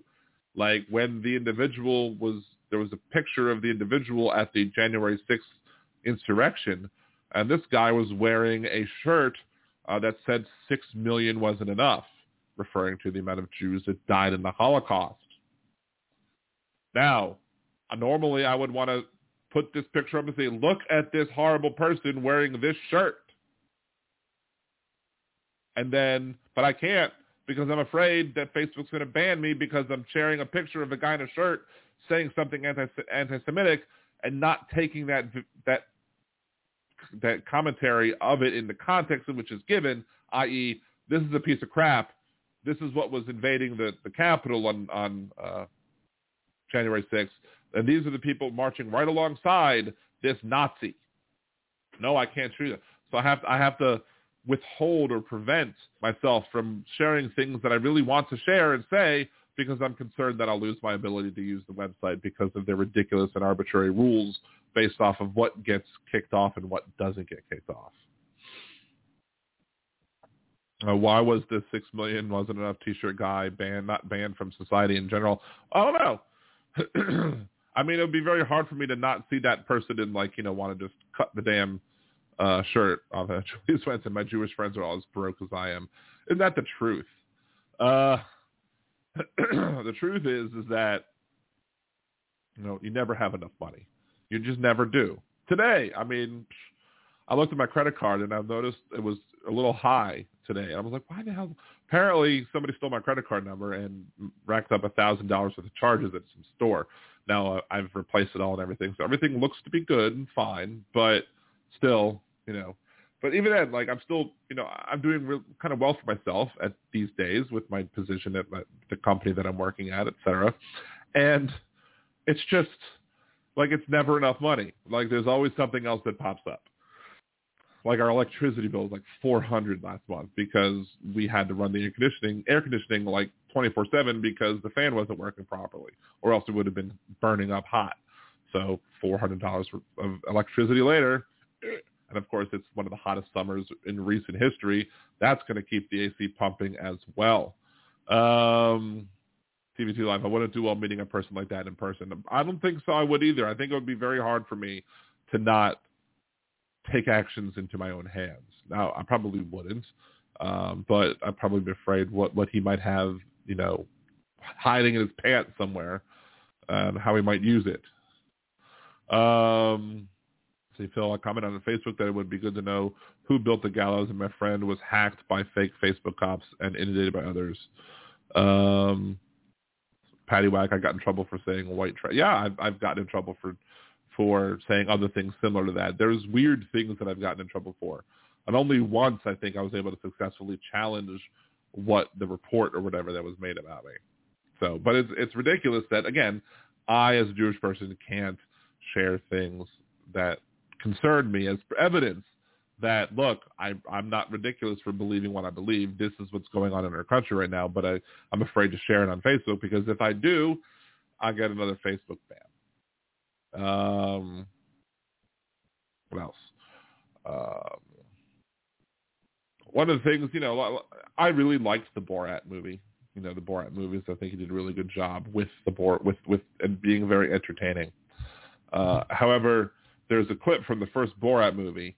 Uh, I don't even know if it made the initial movie, but it was him uh, at a, at a like a country hoedown in Texas or whatever, and uh, he sings the show about throwing the Jews down the well first it's, it starts off tame, then he starts getting it, you know, talking about the transportation issues in his country, in Kazakhstan, and then he starts singing about, uh, and he's Jewish, then he starts singing about throwing the Jews down the well. And I'm like, and then the people in the audience who are who were like kind of nonplussed by the first verse, which didn't mention any Jews, now start getting all excited into it. Oh, he's singing about the Jews, yeah, and they're like, yeah, just do it. They're all they're all getting into the song, and I'm like, again, this is happening in this country. I'm not it was a while ago, but still, it's you know what 2000 and later. Forget when Borat originally came out. After the year 2000, maybe after the year 2010, and you have people enjoying the fact that they want to, you know, be anti-Semitic to Jewish people. And I don't, I don't hate on Sacha Baron Cohen for doing that bit. It, it did a good job revealing the anti-Semitism that still exists in this country, that still exists as a threat to people who are Jews. Because look, I may very well be a lapsed Jew. I may very well be a non-practicing Jewish person. Nazis don't care. The anti-Semites don't care. It doesn't matter that doesn't matter that I, I, I don't follow the religion. What matters is the fact that I was born Jewish and I have Jewish blood, Jewish. I guess you might say Jewish DNA because uh, they they do actually in ancestry they will tell you, okay, this is this is your percentage, and I'm 49% European Jewish, and then a bunch of other European, then like one percent Sardinia. I'm like I'm like completely white, white, white. Um, Wesley one. What's what are you hinting about? I'm miss I'm missing this. Uh, speak and interpret every language known to mankind. Have wanna oops, can't tell you what. Uh, is, a, is that like mocking religion? Is that what you're saying? Uh, said you shall eat the flesh of your sons and the flesh of your daughter shall ye eat. Omni market each person joining Satan gets 32,523 in crypto coin and the $40 bags of tuna that I'm so confused right now. I I have to quote Towelie from South Park. I have no idea what's going on right now. Or wait, reading that stuff, I'm thinking. Um, Looks like I picked the wrong week to quit sniffing glue. Or looks like I picked the wrong week to quit amphetamines. Looks like I picked the wrong week to quit drinking. I think I did it in the wrong It's like I picked the wrong week to quit smoking. Yeah, because I don't know if he's mocking the people who, who are like that or if he's being like that. I really don't understand yet. So I guess let it play out for a second and see what happens. See what happens. Because again, it helps the metrics, right? More people that come into the thing. All the any troll trolls help as long as they're not being too terrible. Um, well, let's go ahead. I guess we can go ahead and take the second commercial break uh, take another little break as well. Look for a thing or two during the break. Come back, take your calls as well. Uh, give uh, Aaron the opportunity to hear uh, the commercial for the Percy podcast. so don't ever say I don't do anything for you, Aaron. Nine one four eight zero three forty one thirty one. Uh, nine one four eight zero three forty one thirty one. This is Liberal Dan Radio. Talk from the left. That's right.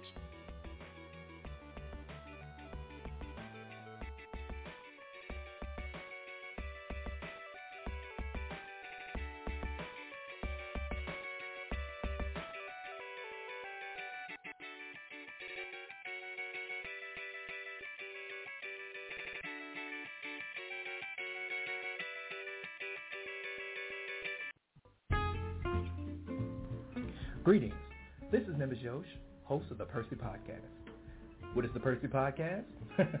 well, it's pretty much the smoothest talking host you'll ever hear in your life, talking about all kinds of things. Political things, nerdy things, fun things, not so fun things. Go ahead, give a listen, and follow at the Percy Podcast for more updates and information. Why not sit back and take a listen to one of the best podcasts you'll ever hear, and no one else will. Catch you on the tunes. Do you want to set money aside for a rainy day? Do you want to open an account that will give you a savings bonus each month? What if I told you that you can get both and have a chance to win $10 million? Yotta is an FDIC insured bank, and when you go to yotta.liberaldan.com, open an account, and make your first deposit, you will get 100 entries into the next weekly drawing.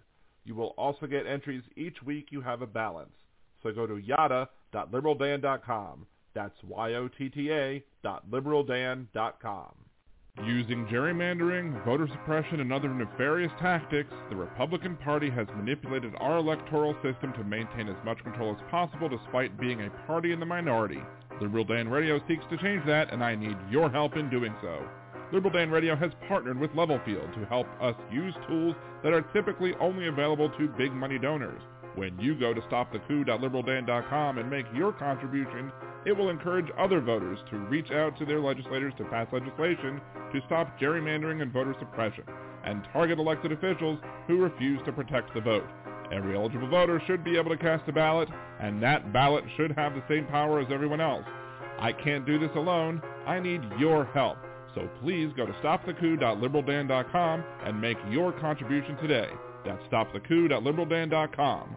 Stopthecoup.liberaldan.com. Political advertising paid for by Levelfield. Contributions are not tax deductible as charitable contributions.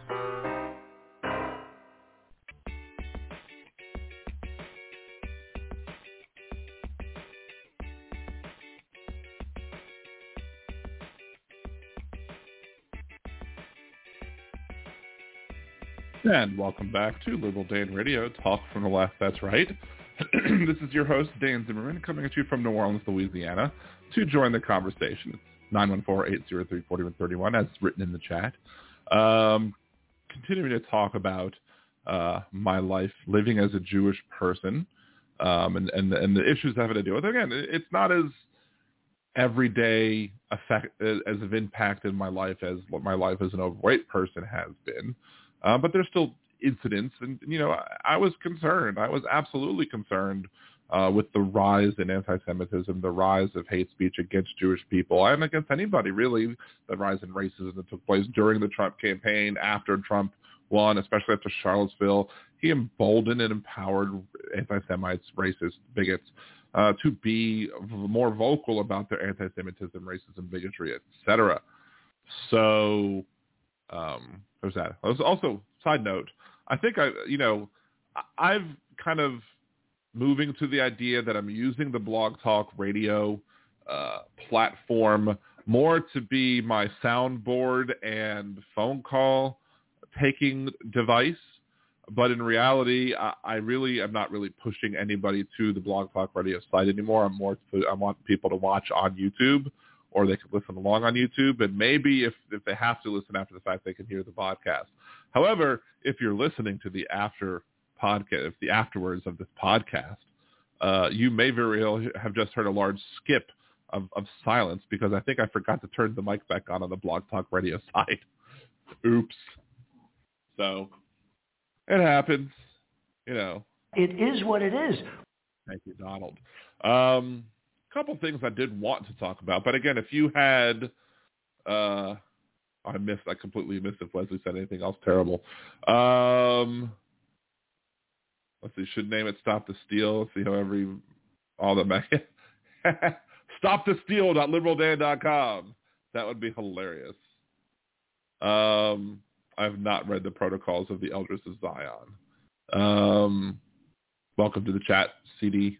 Uh, Make sure to subscribe, like the channel, uh, etc. So um, let's pull that up and see if that's a horrible thing or not.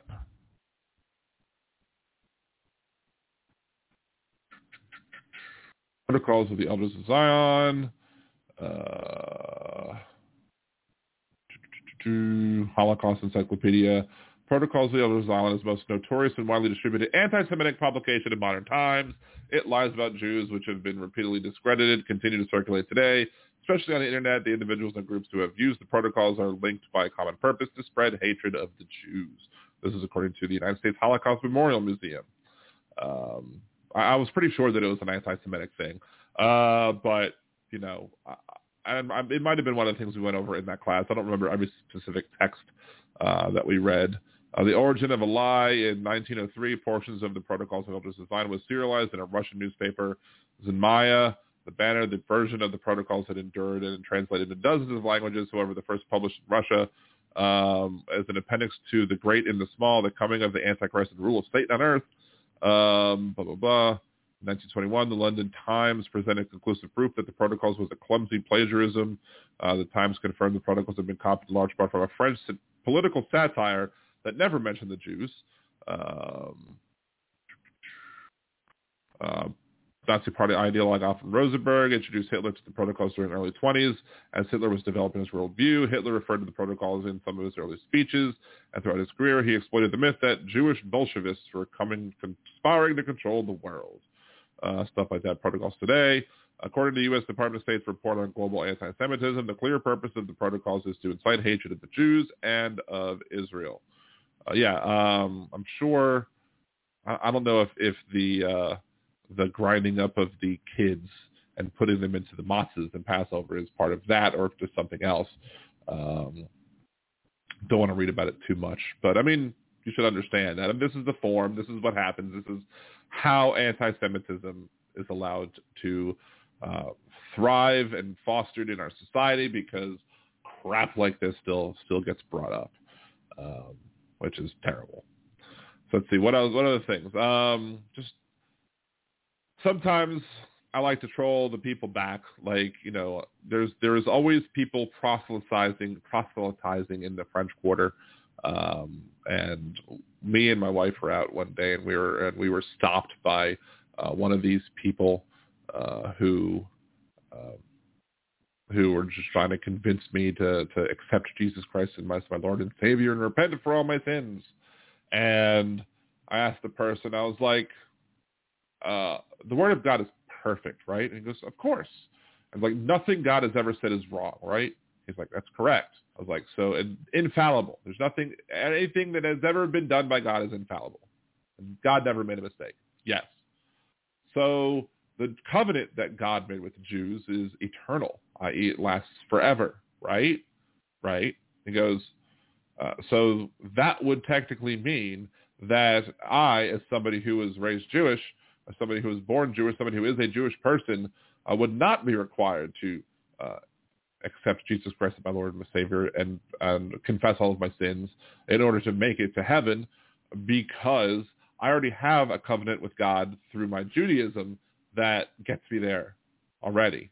And he goes, you're right. I was like, I shook his hand, like, thank you very much. You have a great night. I got the evangelical person to leave me alone and tell me I was right on a matter of religion. It was glorious and my wife just cracked up because it was really quick. So, um, you know, one of, one of the things that uh, comes up a lot of times is, you know, people will you'll hear every once in a while the Jews for Jesus. Know, Jews for Jesus. You people who are claim to be Jewish but also claim to support Jesus Christ as a Lord and Savior. Uh, what Jews for Jesus really is is just another evangelical tool of the evangelical right, right wing of this country to uh, spread misinformation about Judaism and what Jewish beliefs are in order to get more people into the church. So Jews for Jesus is absolutely an anti-Semitic organization because it it it, it uh, appropriates Jewish culture and uses it against us to try and force people to no longer be Jewish. If you could argue that it might be a form of genocide because they're trying to stop Jews from being Jews. Yeah, Mudbowl Maniac Jews for Jesus and Campus Crusade, Messianic Jews. Ah, yeah, the same people like the Campus Crusade folks are some of the people that marched down the um, marched down the French Quarter, and one of them was like, you know, put the big old wooden cross with the wheel at the back. And I remember shouting one Mardi Gras, Jesus didn't have a wheel. and a bunch of people around me laughed. And then I watched an episode of The Simpsons like two years later, and Bart goes, "Jesus didn't have a wheel," and I was like, "Ah, I did it first. I did it before The Simpsons." Um, see, then there was the times where, you know, I used to do Uber and Lyft during my times between my full-time positions. And it was a very busy night, and I was picking up somebody from downtown, and then I'm bringing them all to Metairie, which is on the, on the outskirts of town. It's, it's, it's, you know, maybe 15, 20 minute ride from where we were to where we would be, plus the waiting time because we were waiting for a bunch of people to get all their bags from the hotel or whatever. And while we're waiting for the people to come downstairs with bags or whatever, the, the individual in the front seat who sat down next to me, um, he started to want to talk about politics, and I'm like, eh. I only the only way I talk about politics in this car, typically in my car, typically when I was driving people around, was if I knew that it was going to be a, a, a discussion where we would all agree, because I didn't want to risk, you know, my livelihood at the time, uh, pissing a, somebody off because I spouted a political belief. I, I, that's what I have the podcast for to piss the people off that way. I don't have the I don't need to do that in my ride sharing time. We can talk about tourism and other things when as we're uh, as we're driving in the car. Uh, this person starts talking about um, starts talking about something with Christianity or something, and I tried to get away with it. Well, I was raised Jewish, so I really don't follow all that. And then he started going. Then he started going. Uh, oh well, Jewish people. Well, you know, the Rothschilds are behind the international banking. And I'm like, are you freaking kidding me right here? And so I had a decision to make. I'm like, do I have to, do I sit here for the next 20 minutes listening to this guy with his anti-Semitic rhetoric, talking about the Rothschilds and international banking, etc. Do I have to sit here and listen to that for 20 minutes? Or do I just stop the ride now and say, look, I'm not giving you a ride because I don't give rides to anti-Semites? well, I needed the money because I was trying to, I wasn't going to turn away the good ride. I don't know if there's a stereotypical or ethnic joke to make there about myself or not, about me choosing the money over, over having to deal with the fact that I'm having to listen to this guy rant about Jews about money. The irony was not lost on me there. But you better believe at the end of the day, at the end of the ride, after all of them were out, I was like, one star report rider. I'm not getting matched up with these people again because oof. Again, and, and, and uh, oddly enough, I delivered the people or drove the people to around the same around the same area in the same exact neighborhood where the church was, where my ex girlfriend's family member's friend or whatever went.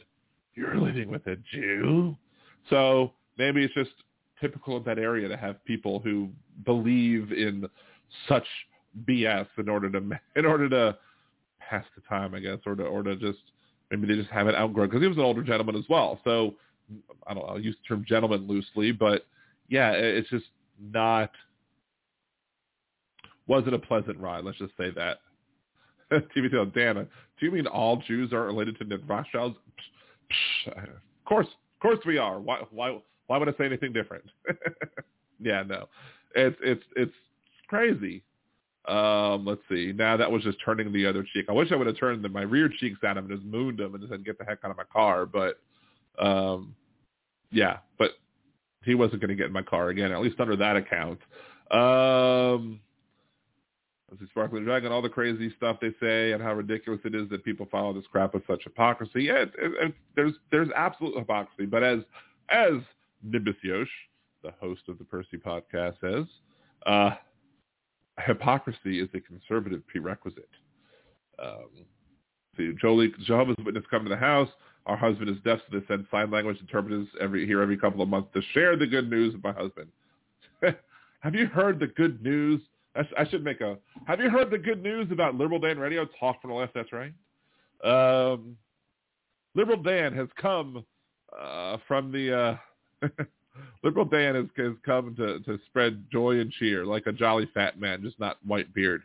Um, I have somebody who I knew who, when Jehovah's Witnesses or Mormons or whomever would come to his house, uh, he would come to the door with with a robe with a giant like wizard robe on with like a uh, Dungeons and Dragons manual and be like, hey, we're about to go do the ritual sacrifices and back. You want to join us or are you going to pass? And then they would they scurried away and wouldn't come back, which was hilarious. Uh, Sparkling Dragon, and Jolie answered the door naked. My stepdad did it and never came back. That's hilarious. Um, someone who doesn't want to learn can be any age and be a bigot. Absolutely. I mean, racism and bigotry, anti-Semitism, etc., are all based on um, willful ignorance. Because you don't start off being bigoted; you just end up being bigoted. Uh, nice. I would have worn a fake KKK outfit.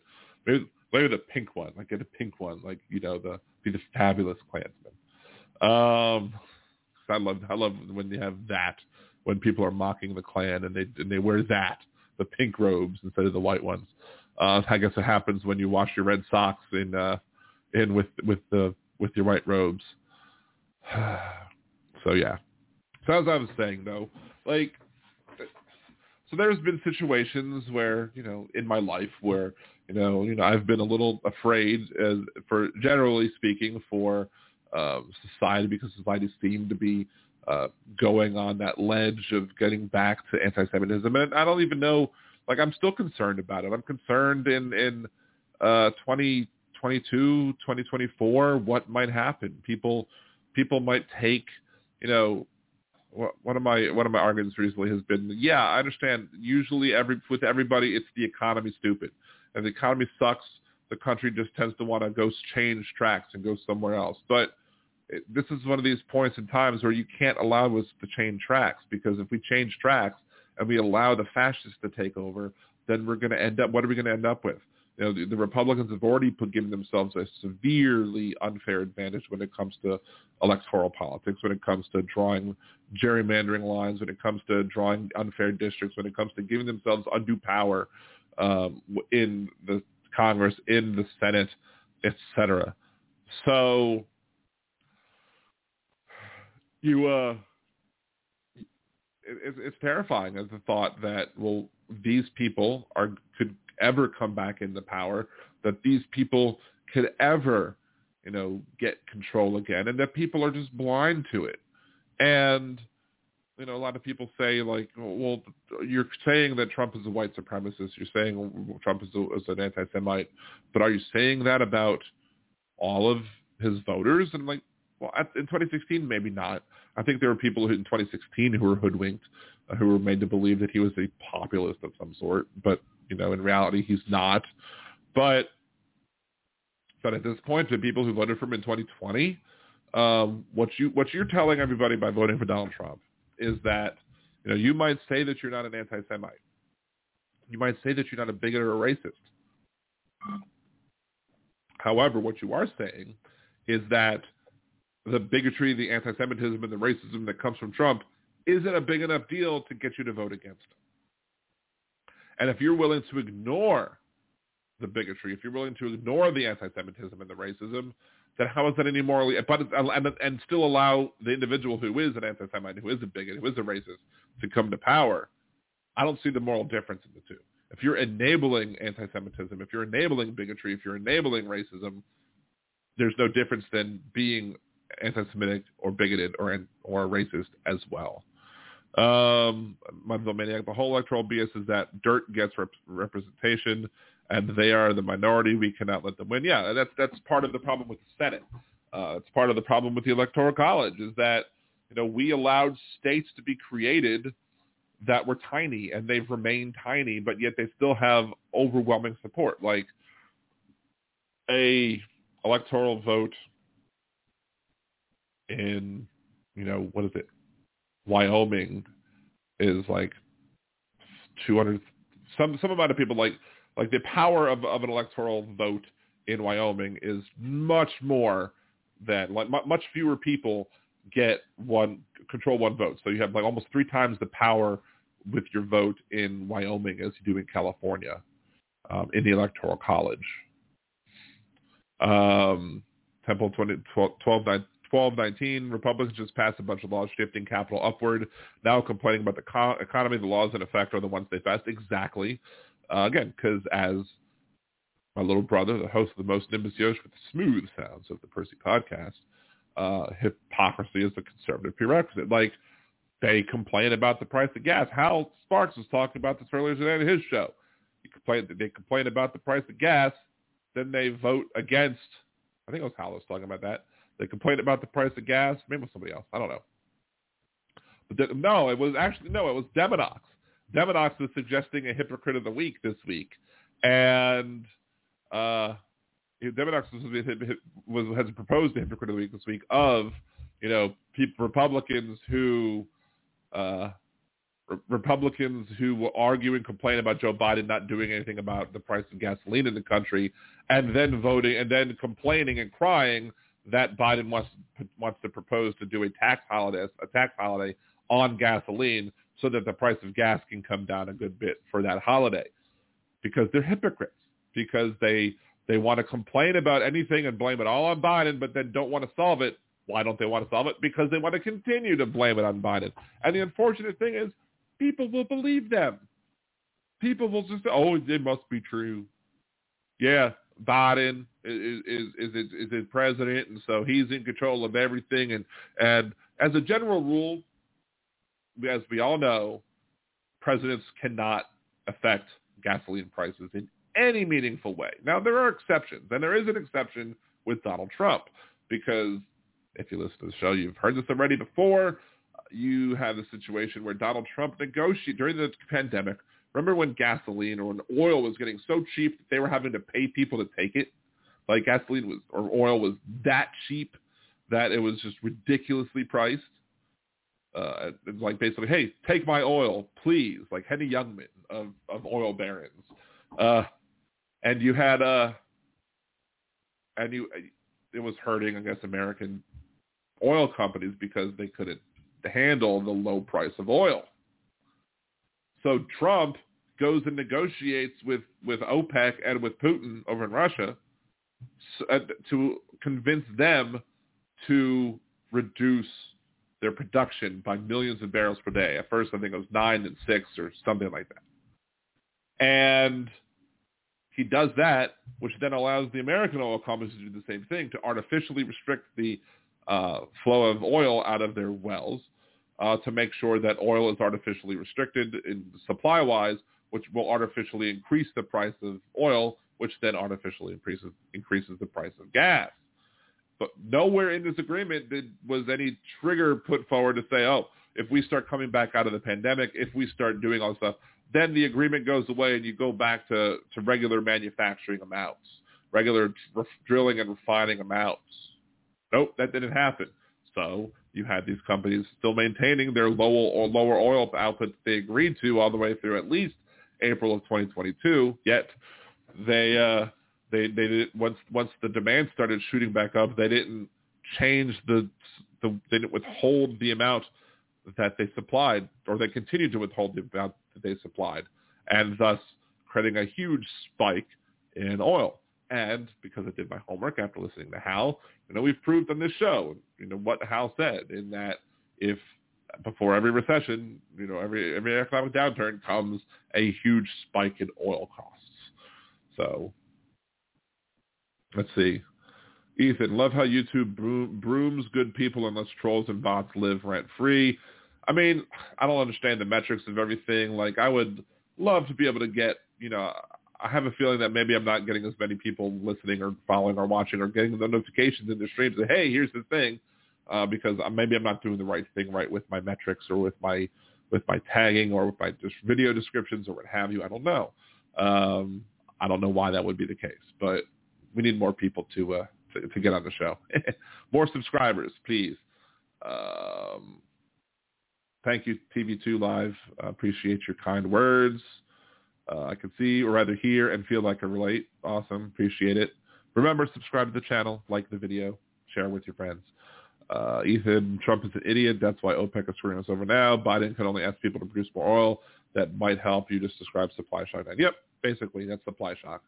Um, except for the fact that it's artificial supply shock. They could release it anytime they want to. They could release more anytime they want to, but they're not gonna because they're making billions of dollars in profit. And paying that money off to their shareholders or keeping it as profits themselves uh, instead of allowing the customers to receive uh, the benefits of that. And we're completely off the Jewish thing at the moment, but it's fine. We go off the rails sometimes too. Um, I haven't used hashtags in my titles. Maybe I should try and do that. Um, but what's the other thing I was going to say? I completely forget. Completely lost my train of thought. Um, Phil, I found you after Hal was on your show. Awesome. Hal will be on the show again next Wednesday, 8 p.m. Central, blogtalkradio.com slash liberaldan or Liberal Dan Radio here on YouTube. Uh, yes, we have confirmed Hal Sparks on the show yet again uh, next week, next Wednesday, which will be good. Um, oh, I, I was going to talk about price elasticity of demand. Um, that's right, because the reason why you know you can artificially restrict supply and then charge much more money uh, for your products because there's a certain amount of gasoline that I have to use every day. You know, and it, now granted, I work from home, so that that the amount for me is less, but the amount of gasoline that a typical worker has to do every day going back and forth to work, that typical worker is is going to have to spend money to get back and forth to work. So what happens? So that person has to spend more money to pay for the gas, which means that person has less money to spend on other things. Because it, gasoline, at least at that level, the demand is price inelastic, meaning the price is, is less likely, or the demand for the good is less likely to react to changes in price, at least for the required gasoline. Now, somebody might say it's now become too expensive for me to take a trip to Florida, so I'm not going to do that this year. Then sure, that that's that's making a decision, and that that demand for that sort of gasoline purchases are are more elastic than they other than the rest of it would be. But it's rather price inelastic for the required gasoline. Now, you might have a situation where if gasoline gets too expensive, you just jump on public transportation. Um, and I think I think it was Crystal. I don't haven't watched Real Time with Bill Maher in a while, but I think Crystal Ball was on Real Time uh, with Bill Maher, and they were talking about that. And she brought up a, a pretty decent point, which is that if you are giving a gasoline tax holiday to people, who is that helping? Is that helping the poorest of the poor? I don't know. The poorest of the poor may very well not be affected by gasoline hikes directly because they're more likely to take the bus. Maybe they take the bus. Maybe they're taking in New Orleans a streetcar or a subway or some other form of public transportation where it's not burning their own fuel, so therefore they don't see it as much. So perhaps perhaps a lot of the people uh, who might be helped by gasoline tax holiday are not the people who are the most vulnerable of us, the most vulnerable of us. So we'll have to see. Maybe that's true, maybe it's not, but I think it was a good point brought up by Crystal Ball as well. Um, Aaron, I heard YouTube doesn't like a lot of hashtags and title description. Um, I don't know. We'll see. Um, apparently, just having Hal Sparks on my show is good enough to ha- is is good enough to bring in more of an audience, which is fine. You know, I'm just happy about the fact that I was. Uh, I mean, I don't know. I don't know if I talked about this much on the podcast in and of itself. Um, the TV2 Live gas tax holiday will reduce my tank fill up from 150 to 144.60. Oof. I'm sorry, man. That's terrible. Um, in reality, like I get my gas at Costco, so my gas is already cheaper than than most other places around me because Costco gives cheaper gas to their to their subscribers, to their members. So that's nice. Um, but not everybody can afford to be a member of Costco or, or even wants to be a member of Costco. So, um, and Phil Stone, good point. There are not buses everywhere. So there are people who are going to, you know, be benefited from it. But uh, essentially the concentrations of poverty tend to be in bigger cities. Uh, you know, you might have poor people in, you know, living outside the cities, sure, but the concentrations, lots, lots of poor people living in the cities who may very well just be taking advantage of uh, public transportation versus vehicles. But maybe those people might not even drive anyway. A lot of people, like in Manhattan, a lot of people in New York just use public transportation just to get around to begin with and don't even own a car in many cases. So, um, so TV2 Live, $5 savings, not complaining, but it won't change my family's budget, pretty much. Um, and with me, on the other hand, you know, I have to go back and forth to Costco. I have to go back and forth and run several errands. More more likely than not, for most of my driving, you know, especially in the summer, I don't have to go to bring the kids to school every morning, but I'm using much, much less fuel than I was previously. Hey, Laura Malcolm, thank you for joining the chat. Um, and what was I going to say? Uh, got distracted. Uh, yeah, so so the people who are so the people in the summer, there's less travel, I guess. So so my impact is even less if I were to get a sales tax or gas tax holiday now. Um, maybe a little more during when fall hits when I have to bring the kids back and forth to school or at least to school in the mornings every day. Um, Aaron, I haven't had a car since February. Uh, is that by choice or um, we? This sucked. Let me tell you how badly this sucked. Um, February of 2020, my wife's car breaks down, right? February of 2020. So pandemic has started, but it, it, this is like early February, like February 6th. Yeah, February 6th. Because why? It was my son's, youngest son's birthday. Her car breaks down. Had we known that we were going to have a shutdown, we wouldn't have replaced the car. But February 8th of 2020, we went ahead and bought a brand new car for my wife. And then a month later, everything gets shut down. So we've been having this new car, or we've had this car since February 2020, and now it's what June 2022. So over two years now, two year, two and two years, a third or so. And I mean, she only has like 12,000 miles on it. It's it's ridiculous. The car hopefully will last us for a very long time, but you know, we probably could have made do during the pandemic without having a car payment for at least until the kids went back to school.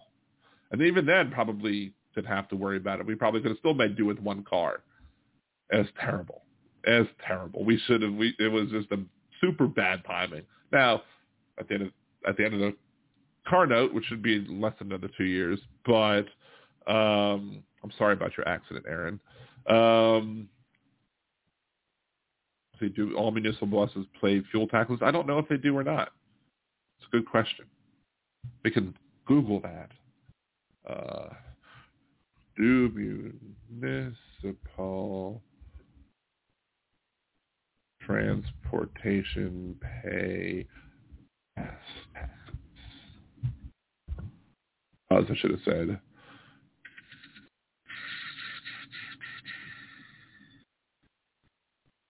I'm getting a lot of bad hits on this, not not seeing anything necessarily a lot, lot of who pays for roads and not do does does RTA pay gas on tap? It does RTA pay uh, gasoline taxes? Let's see if that comes up. No, it's still not coming up uh, as, as a good hit.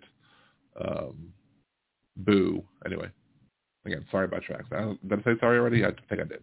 Uh, but I'm hopefully, in my other car, but my wife's car has like 12,000 miles. My my van has like almost 200,000 miles on it. So hopefully we can make that stretch for a long time. And once this car gets paid off, well, hopefully we'll be able to go longer and not have to worry about any sort of uh, buying a car payment for at least a few more years save up some money, especially because I'm dreading what's coming because there's there's uh, a potential um, increase in healthcare costs that I have to worry about. Maybe I'm not going to go too much into that, but there's not not not health related, but whatever.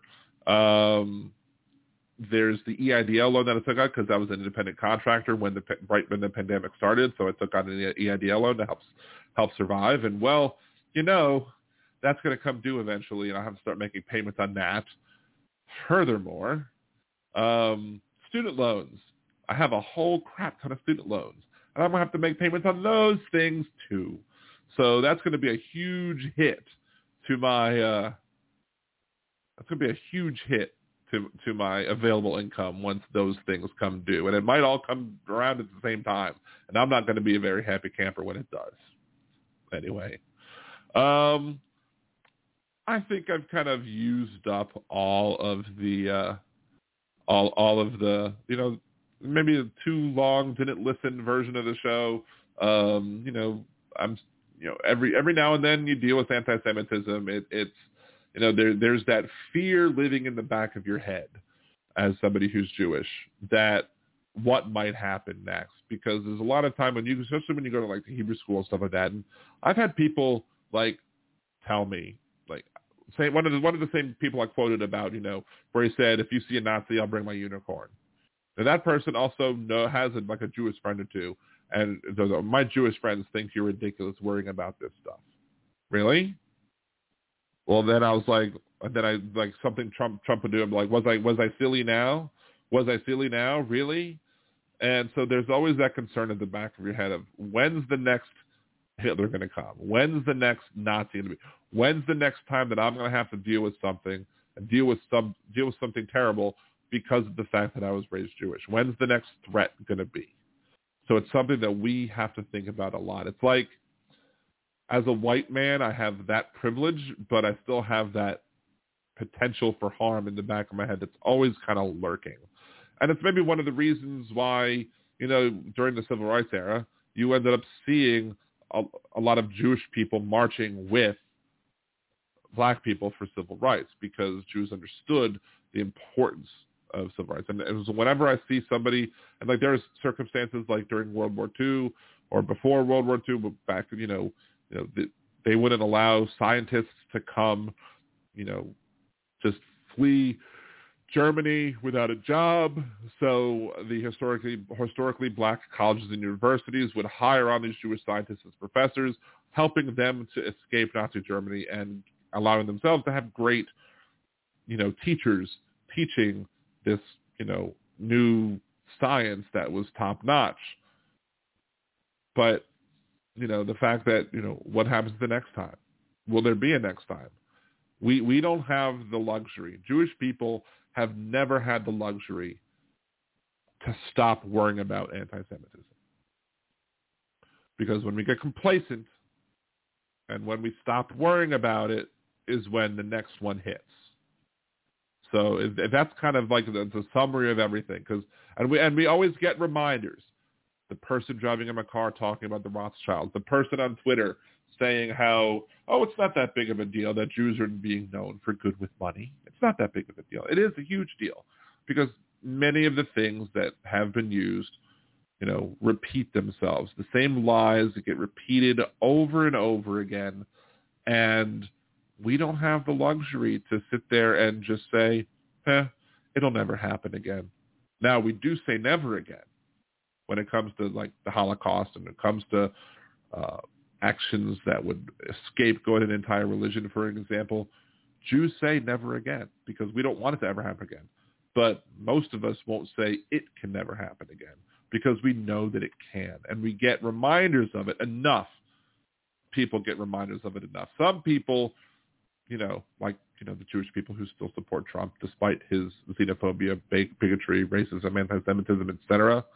Um, for some reason, they haven't learned the lessons that you should have learned in Hebrew school. That you know, you can't be complacent. You can't sit there. You can't just think it's never going to happen.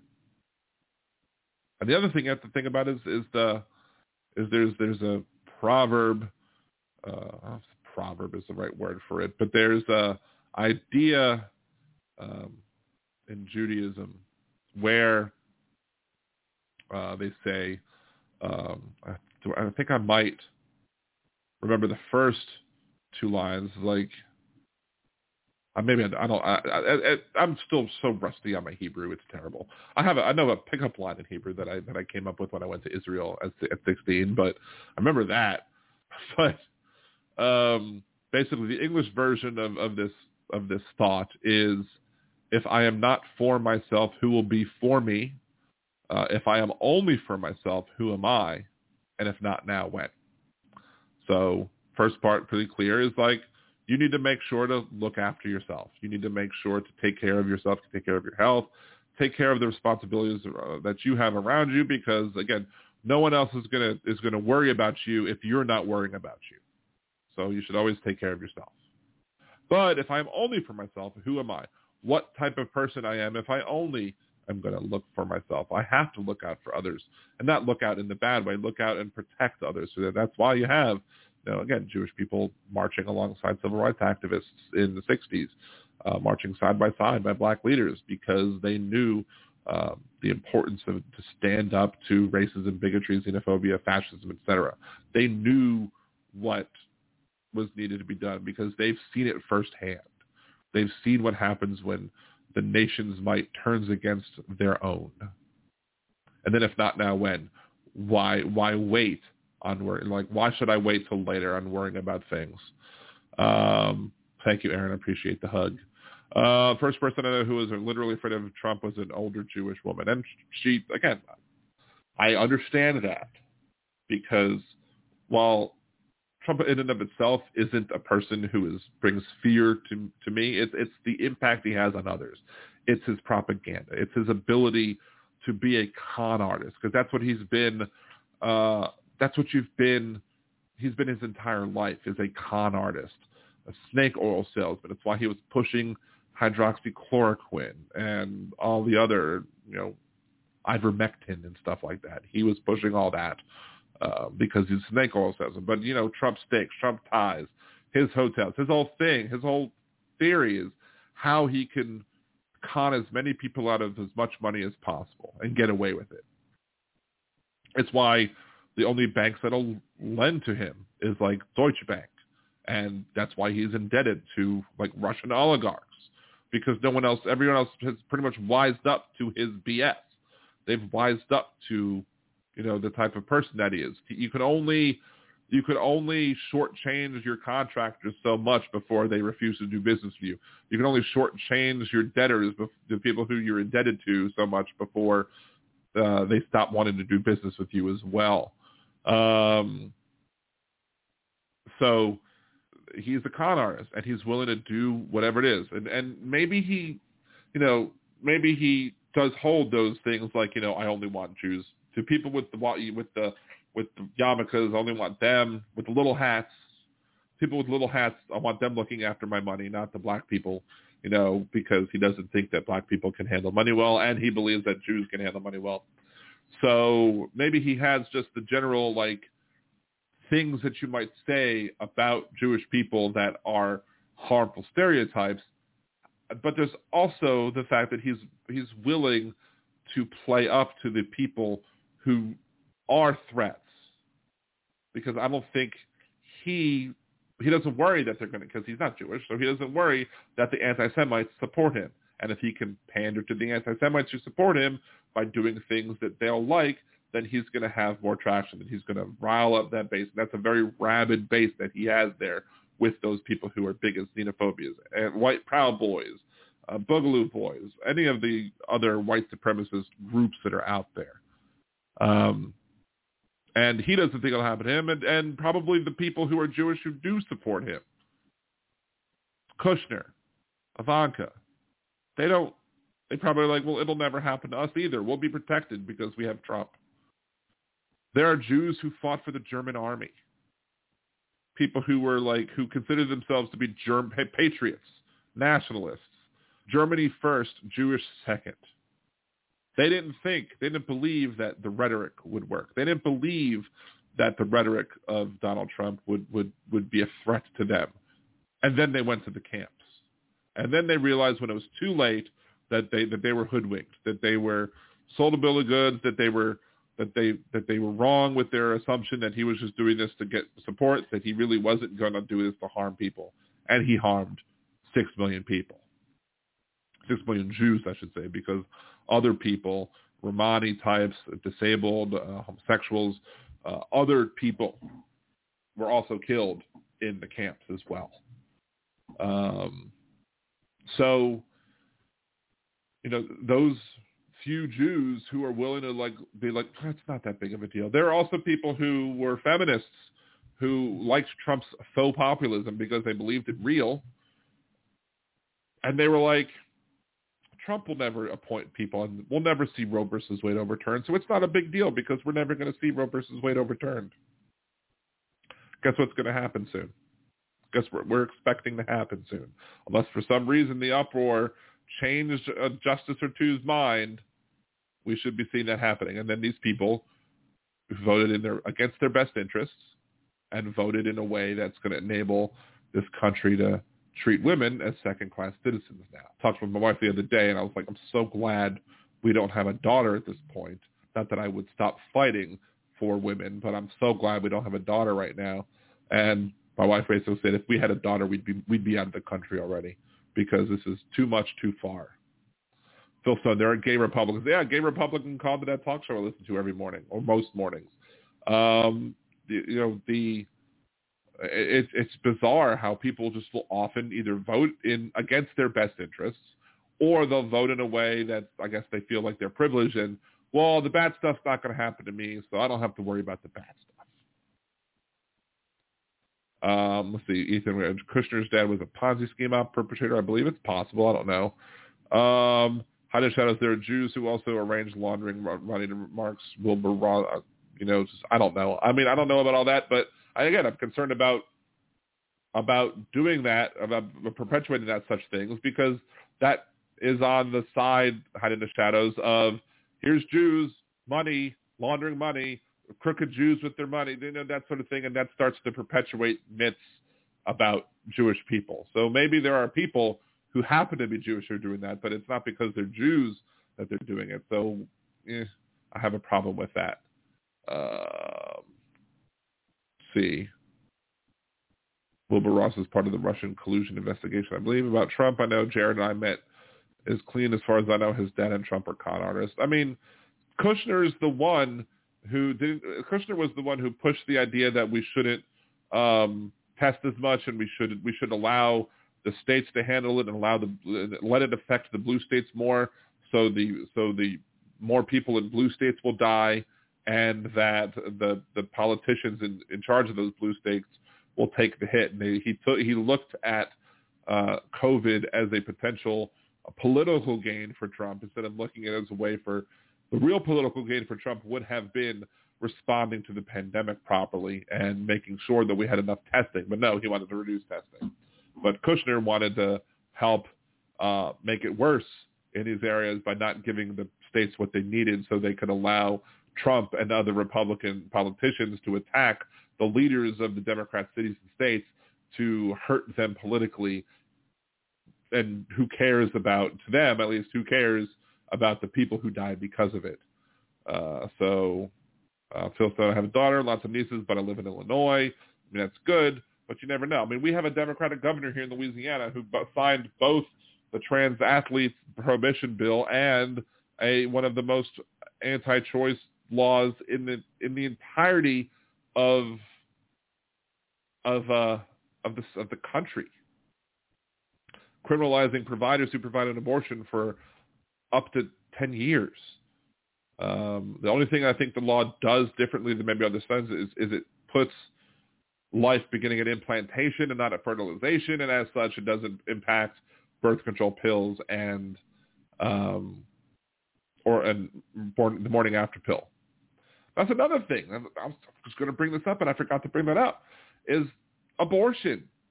Jews are pretty much we tend to be pro-choice under under Jewish law. Um, if you are pregnant and you have a pregnancy that's threatening your life. Pretty much the way it's worded, that as long as the fetus isn't already halfway out your body, you can do what you need to do to protect your life. So your life could be in danger at week one. Your life could be in danger at week 39. And you could do whatever. You, not only can you do whatever it is you need to do to take care of your and protect your life, you under Jewish law are required to get an abortion if the pregnancy threatens your life. Required. So there's no, in Judaism itself, there's no choice. But Jews also are not going to sit here and mandate that all people who end up pregnant get a mandated abortion if they're facing a health problem with that pregnancy, if they're going to risk dying from that abortion. So laws that prohibit a, that would prohibit a Jewish person from seeking an abortion in, in the late term who happens to be in a life-threatening condition, that violates our religion. Judaism also tends to be pretty pro-choice because of the fact that uh, Jewish tradition, it's not in the Bible per se, but um, Rashi, who's one of the biblical people in the Talmud, uh, he uh, basically said that the embryo is, quote, mere water, i.e. it doesn't have any value. It's the only value that the embryo has is similar to water. You're not going to shed a tear over the loss of water. And the fetus, while it may have some value, excuse me, it's not the same value as a born person. Hell, under Jewish law, if a kid, if an infant dies within a month of being birthed, you're not required to hold a funeral or to sit shiva for the person either. So there's that. Not that not that Judaism allows you to slaughter newborns, but the point is is that the life expectancy, I guess back then was for for an infant was so low or was low enough to where you weren't required to have a funeral or sit shiva if uh, you um, if you lost a child after before a month being finished. But the reason they said basically that the the, the one month old child, the less than one month old child, is still not considered a full on life. There's no like postnatal abortions that are allowed in Judaism either, because in, in Judaism, if, if if as long as as long as the fetus is not mostly out, you can't you you you are required to have the abortion if it's threatening your life. But if the pregnancy is more than halfway out, you then have to deliver the deliver it, deliver the baby. So um, let's see, Phil said, I heard a synagogue in Florida is suing DeSantis over that principle.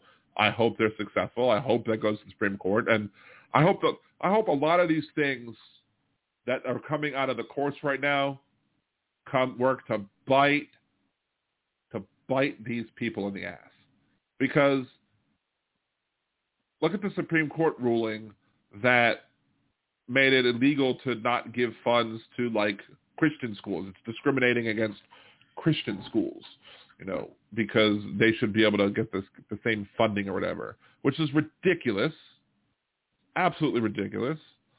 Um, no yawning. Sorry. Hey, Leslie Shaw, how's it going? Um,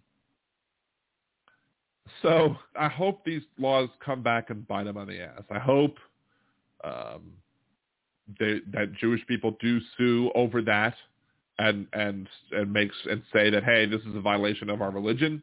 Uh, this is why this law is a violation of our religion, and take that to Supreme Court and make them lose. I hope that this law that or this ruling that just came up that said uh, that basically said um, that you you can give a let me look up the exact wording of it. Uh, SCOTUS religious schools ruling. Supreme Court rejects Maine's ban on aid to. Oh, this is New York Times, so it's probably going to be behind a paywall. Let's click on something else. Uh, the court ruled that Maine can't exclude families in areas without public high schools from using state-provided tuition money for sectarian education. So I guess there's a big caveat there where if you don't have a public high school, um, the state provided tuition money should be allowed for sectarian education. So it's not a blanket. States can't prohibit religious schools from, uh, let's see, State programs providing money for public school tuition cannot exclude schools that offer religious instruction. The decision relaxed longstanding restrictions on using taxpayer money to pay for religious education, further lowering the wall of separation. Vote was 6-3. Breyer, Kagan, and Sotomayor dissenting, obviously.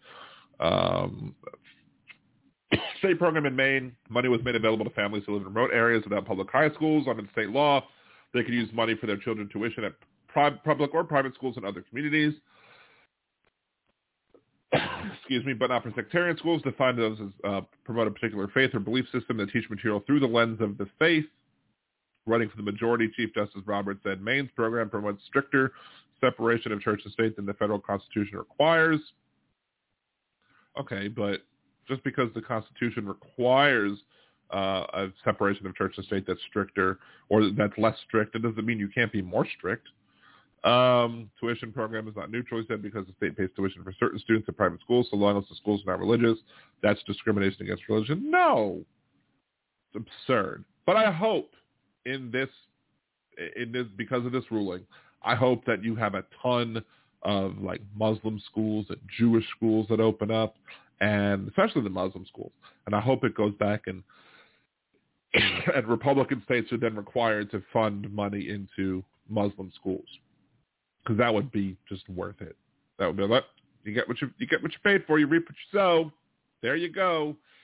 Um, but I hope you know, Jews Jewish schools take advantage of it as well. I mean, but that's the thing is like we often think in this country through a predominantly Christian lens.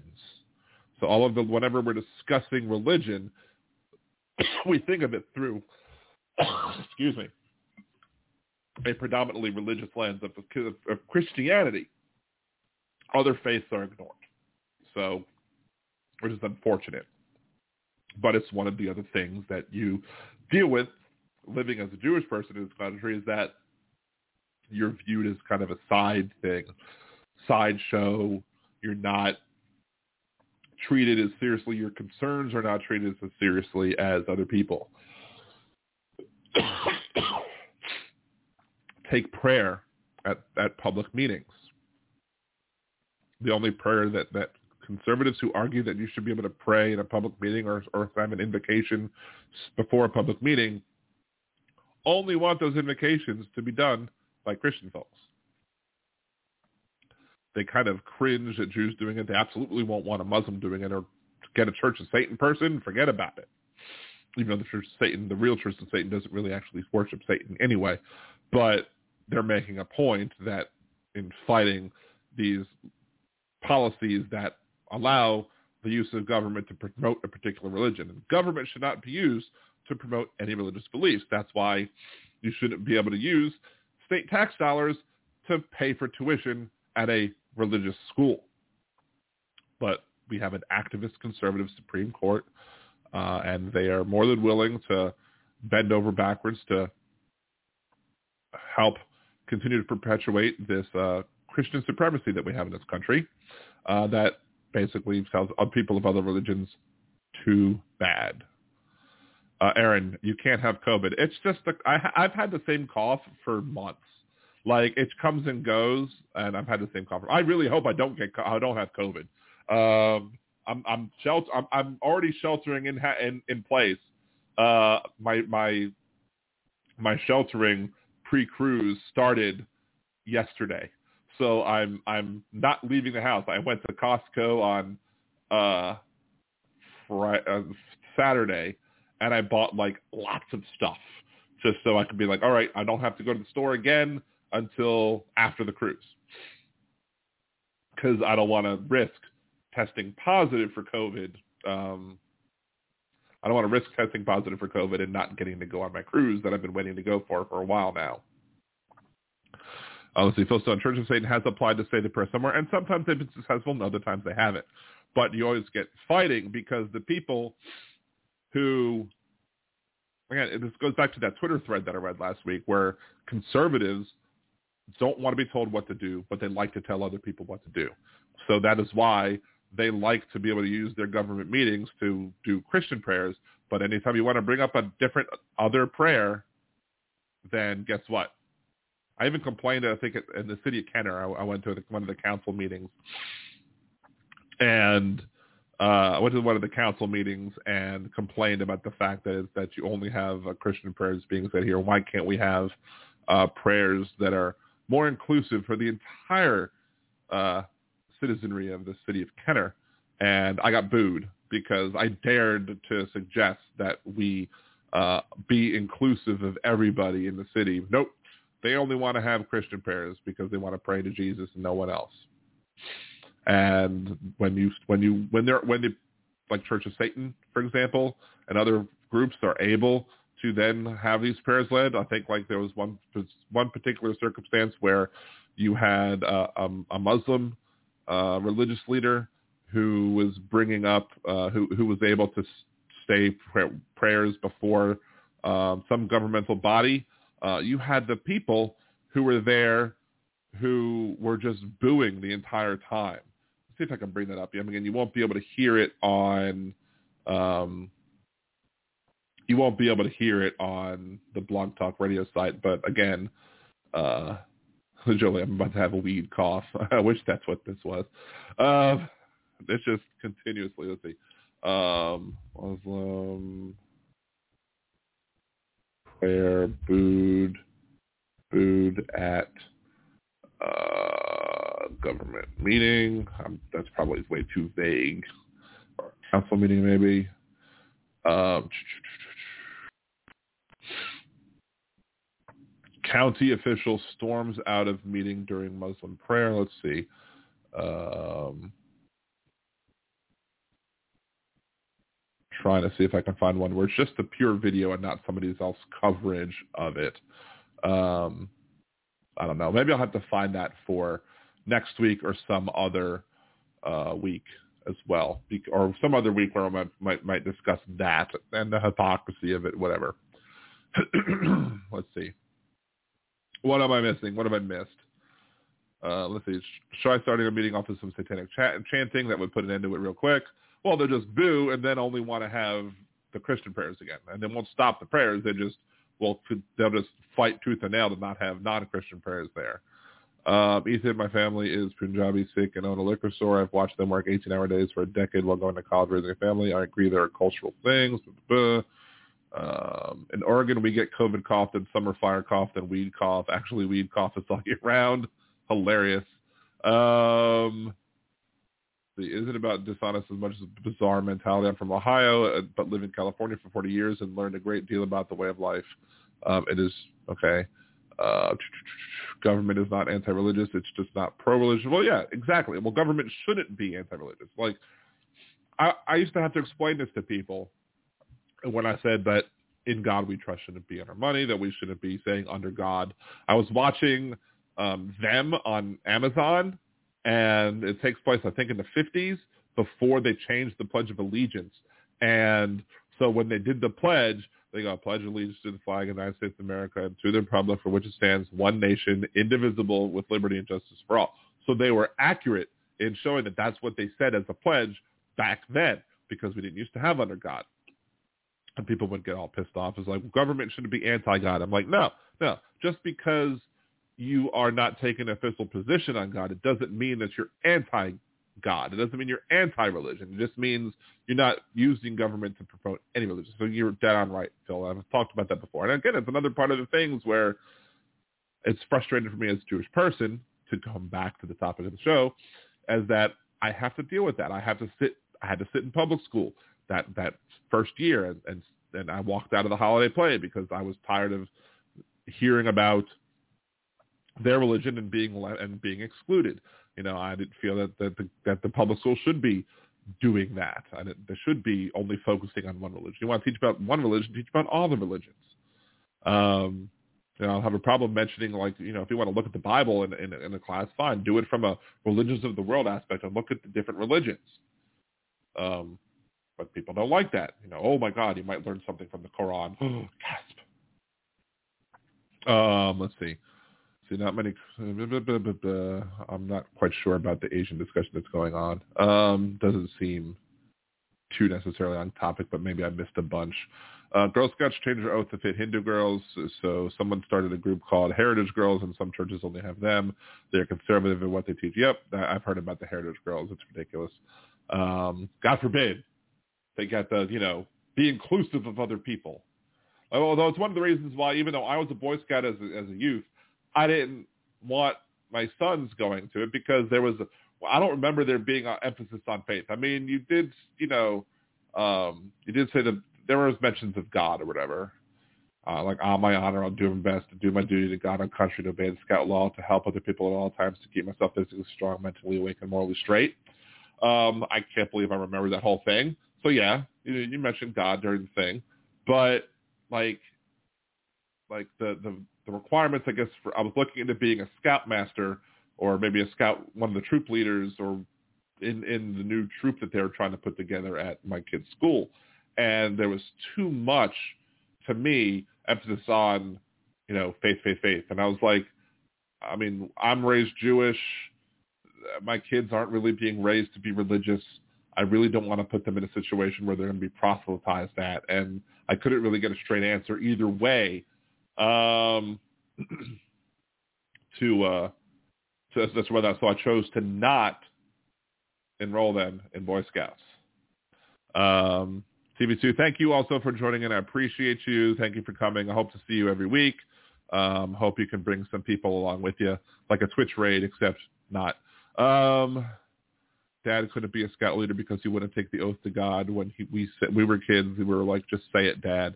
Yeah, I mean that's the thing. Like I wouldn't want to I felt like I would be a hypocrite if I didn't believe that, you know, especially at a at a Boy Scout troop that was going to be at or based in the school. Like I would be a hypocrite if I would be joining that and I would be you know, doing that while not being somebody. I don't want to lie. I don't want to say, yeah, I'm, you know, say this, that. What kind of what kind of example would I be setting it for my children if I took this pledge in order to be their scoutmaster and then didn't follow through on the pledge in my everyday life? So I felt bad that I was. Uh, first thing of the, was it the scout law. I think I just did the scout model motto. Scout law. The first thing is trustworthy. If I can't, if I'm if I'm not telling the truth, I'm not trustworthy trustworthy, loyal, helpful, friendly, courteous, kind, obedient, cheerful, thrifty, brave, clean, and reverent. That's the 12 points. Uh, wow, but there's a lot of information up there that just waits for a long time. I haven't said that one probably in 30 years. 30? Yeah, probably 30 years or so that I that I've said the the, the scout whatever it is the motto is the first one, and whatever. I, am not remembering what they're called, but the, the fact that I remembered all 12, that's crazy. I mean, you said it, I guess, at every meeting, so it was kind of ingrained in your head. But the first one is trustworthy. How can I be a good, trustworthy person if I'm not being truthful? Doesn't make any sense. So I can't. I couldn't make that pledge. So I couldn't be a leader. And if I wasn't going to be involved with it, I didn't want to have my kids be involved with it either because I wanted to be able to do something with them. Um, so let's see. Uh, my aunt un- unintentionally posted the original version of the pledge. As a conservative, she was unaware that the current version was not historical, even though she learned it that way. Yeah, I mean, like, if you're conservatism, you sh- if you're conservative, you should want to conserve what was, right? Which means you should conserve the original pledge, which didn't contain the words under God in it. And what really blew their mind is the individual who created the Pledge of Allegiance was a socialist minister. He was a socialist. he was a minister, but he was still socialist, and he, he was a minister, so he didn't. He was a minister and didn't feel the need to put under God in there. I this one situation at work at a previous employer where um, we were talking about um, something about like LBJ, I think it was. Um, where I was like, well, you know, Lyndon John was it Lyndon Johnson who who promoted the idea that we should have under God in the pledge or whatever, and he was like, as I said, that's the only good thing. Well, no, no, I, I said that. No, I, first I said that Lyndon Johnson was one of the this. See, this is where it comes it comes back to the topic of the show of at least the bigotry and because I think some of this, yeah. So because uh, this guy lived in Mississippi. He, he, I told him that Lyndon Johnson was um, the person who was behind or pushing or spearheading the idea of putting under God in the Pledge of Allegiance. My coworker, who's a old white dude from Mississippi, goes, well, that's probably the only good thing he ever did. And so I went, well, what about when he sent the uh, um, and, and the, and the people down uh, to, fill, to investigate the murders of the civil rights workers, I think some of whom were Jewish, in Philadelphia, Mississippi. You know, what, what about that? And he goes, as I said, that first thing was the only good thing he did. And my eyes shot out like that cartoon snake, let me tell you, because I'm like, holy crap, did you really just say that out loud at work? Come on. This is the same individual who was trying to explain to me why you couldn't have gay people serving in the military because you you had to trust people who you served with, and for some reason, to him, gay people were untrustworthy. Um, and he was like, "That's how people get shot by friendly fire." Wait, wait, are you telling me that troops would murder their fellow troops because they were gay? And he was like, no, no, no, I'm not saying that. I'm just saying this. But this sounded a whole heck of a lot like that. And that was the last day he ever ate lunch with us in the cafeteria. I'm like, good. I think I think I did everybody a favor with that one. He was a creepy guy too. He was like harassing several of the young women that worked there. It was it was terrible. He was a bad person. Um, let's see. Julie, there are a lot of alternative options to Boy Scouts that don't require this pledge. I found this out when I was looking for disabled inclusive Scout troops for my kid. Uh, there were options. I don't know how many options there were down here in Louisiana, though. Um, let's see. I'm glad to be a Rotary person lots of ways. I do lots of community service stuff. Um, it was interesting. Like I had a friend of mine I, I know who was trying to get me to join up with the Masons to be a to be a Mason, and he was like, "You just have to believe in God." And I was like, he was like, "You're Jewish, so you should believe in God." I was like, "Well, I don't know if I want to be in a thing where you you have required a belief in God. I mean, I don't think it should be required." And I ended I ended up never becoming a Mason or Freemason because you know I didn't want to have that force on me. Um, Lucifer the Doberman. Oh, Lucifer, hello. Yes, uh, Lyndon Johnson was not the wonderful, perfect person that everybody makes him out to be either. Lyndon Johnson also set up the uh, internment camps for the Japanese people during World War II, and that's not a good thing either. Um, so while there are bad things that LBJ did, I would include in the good things sending down the law enforcement, federal law enforcement to investigate the murders of the civil rights murders civil rights workers in Philadelphia, Mississippi. Unfortunately, my coworker didn't include that in his list. His list only included the one thing. Um, I don't know. He might have agreed with that statement too, you know. Uh, Julie, Boy Scouts is off-putting to me because they think you cannot be a good person or citizen without a pledge to the Christian God. And that's, that was my concern. And, and, and they might tell you, well, it's not the, it's just God. But to them, especially in a place like Louisiana, it's it's not just God. It's it's, it's the Christian God. It's the Christian version, and uh, we would be in that situation. And while there are lots of good things that I learned in Boy Scouts, I had good times in Boy Scouts, but I was never they I would never felt proselytized to. I never felt like it was it was that that that was that that much focused on God as opposed to scouting that I've seen down here. So so Johnson sent the FBI to Philadelphia. Yep, Eisenhower built the interstate highways. Um, to true, you have to search for them. Must you join the Boy Scouts? Yes, I like the Rotary Club. Would go back if invited again. Uh, Freemasons are a drinking club. I don't know. I don't I guess I don't know enough about it. I think I think Hal might be. Uh, Lucifer the Devil, almost like he was a human. Yeah, a lot of people are humans. It happens. Um, let's see. I don't think Hal Sparks would be a Mason if they were a drinking club.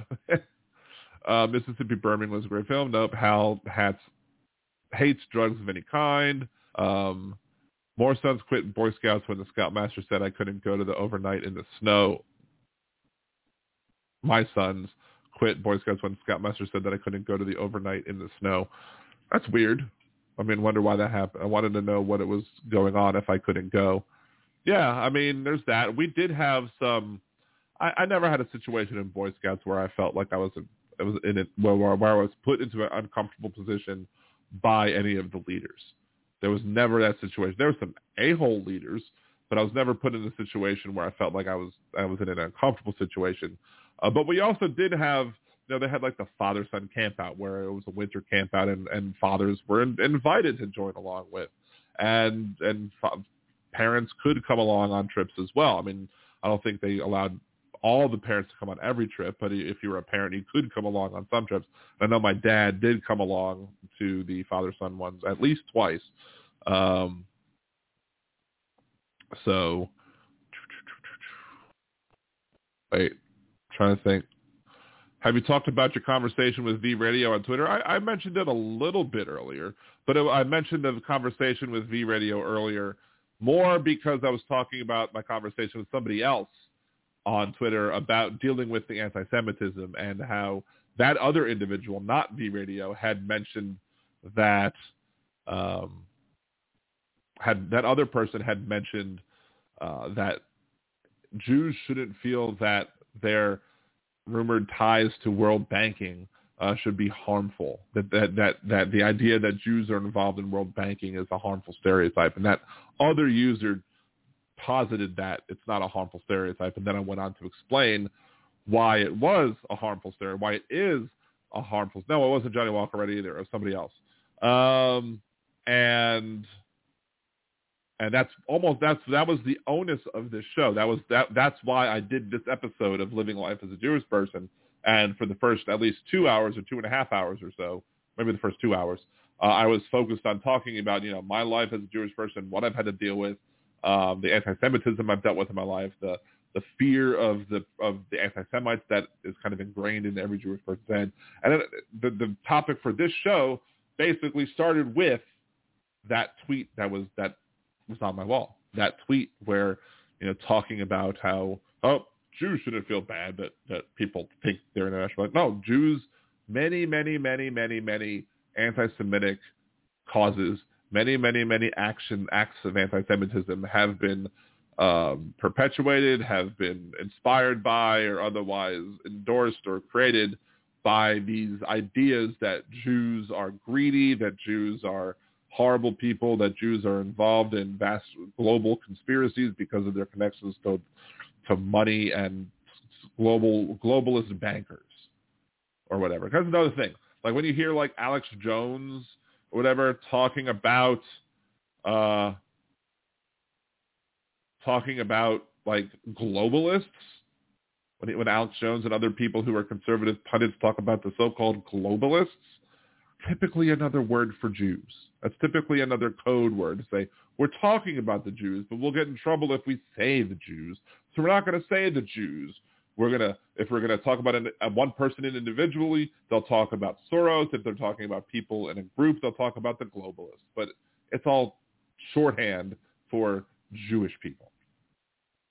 And that's that whole Jews shouldn't be feel like this is a harmful stereotype spawned this entire most of the topics that we're, we're discussing today at least on the podcast. Now we could talk about other things.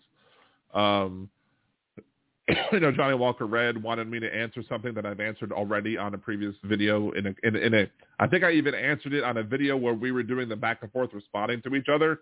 And so I'm kind of like, you know, you know what? I don't feel like I should have to repeat the same thing 17 different times in order to make my point.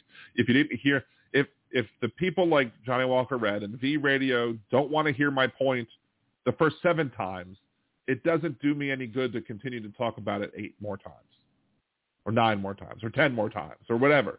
It doesn't do me any good to to to try and explain it to him yet again.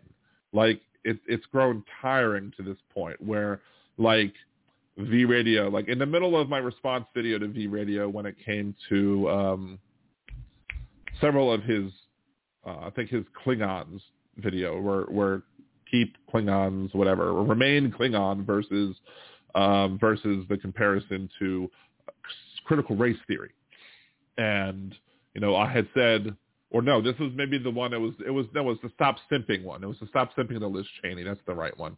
And I was like, nobody's doing this. And you know how like, you know, you'll make a generalized statement. Nobody's really doing that. Like nobody's doing that.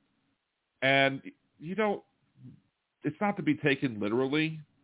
Like if you find one or two people or five or a hundred of the vast numbers of people that do it, you know, you know, is are you really disproving the fact that so I, but at some point during the middle of that video that I was responding to V Radio on the whole, the left simping the Liz Cheney thing, um, I kind of realized in the middle of that video that, well, what if V Radio is going to start doing this crap?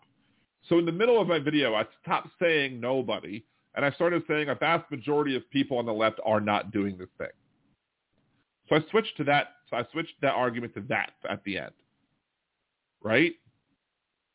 He ignores that. He absolutely ignores that. He doesn't want to hear it. He doesn't, doesn't want to talk about it. He still wants to harp about the fact that I said nobody at the beginning.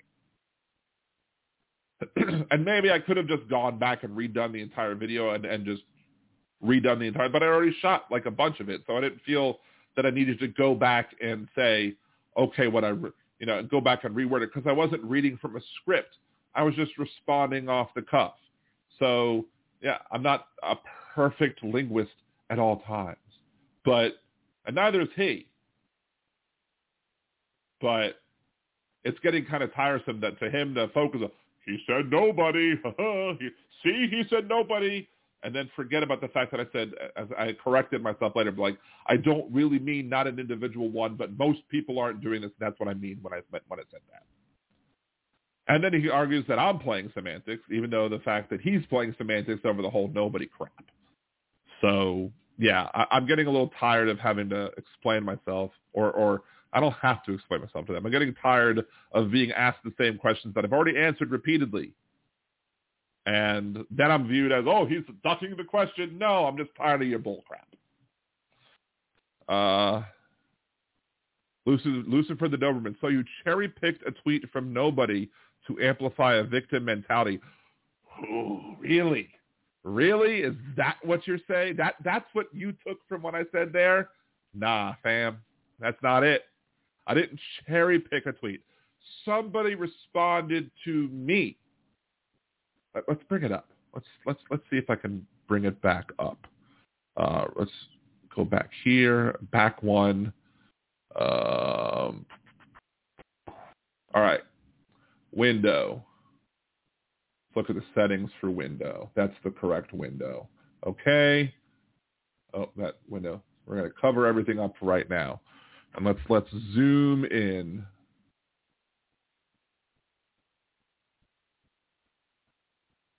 So here we go. Uh, zoomed in really well. So I'm I'm talking to Neil, and I'm saying Donald Trump incited to want Jews, not black people, counting his money. That's perpetuating a harmful stereotype. You can be anti-Semitic and hire Jews. You can be anti-Semitic and make exceptions for the people that you think are okay. 20 Jews do not absolve him of anything. And then this user, A. Beersley, comes in perpetuating a harmful stereotype. The Jewish people are don't think are harmed in the stereotypical assumption of Jews and money. I mean, history shows that they created the banking system and had and had run it or held key positions within. So no, Lucifer, I am not cherry picking somebody to create a victim mentality. Absolutely not. I'm responding to somebody who individually came to me and made an anti-Semitic argument. And this anti-Semitic argument that was made to me reminded me of the other ones that I dealt with. So I wanted to do a podcast to deal with people uh, and to deal to maybe under, make people understand who might not realize what it might like to might it, what it might be like to be a Jewish person living in this country.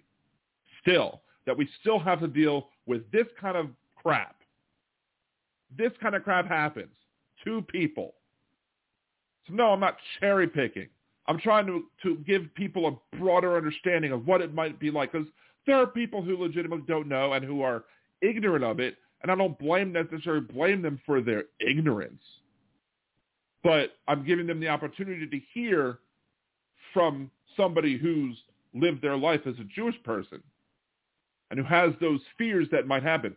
It's not a victim mentality.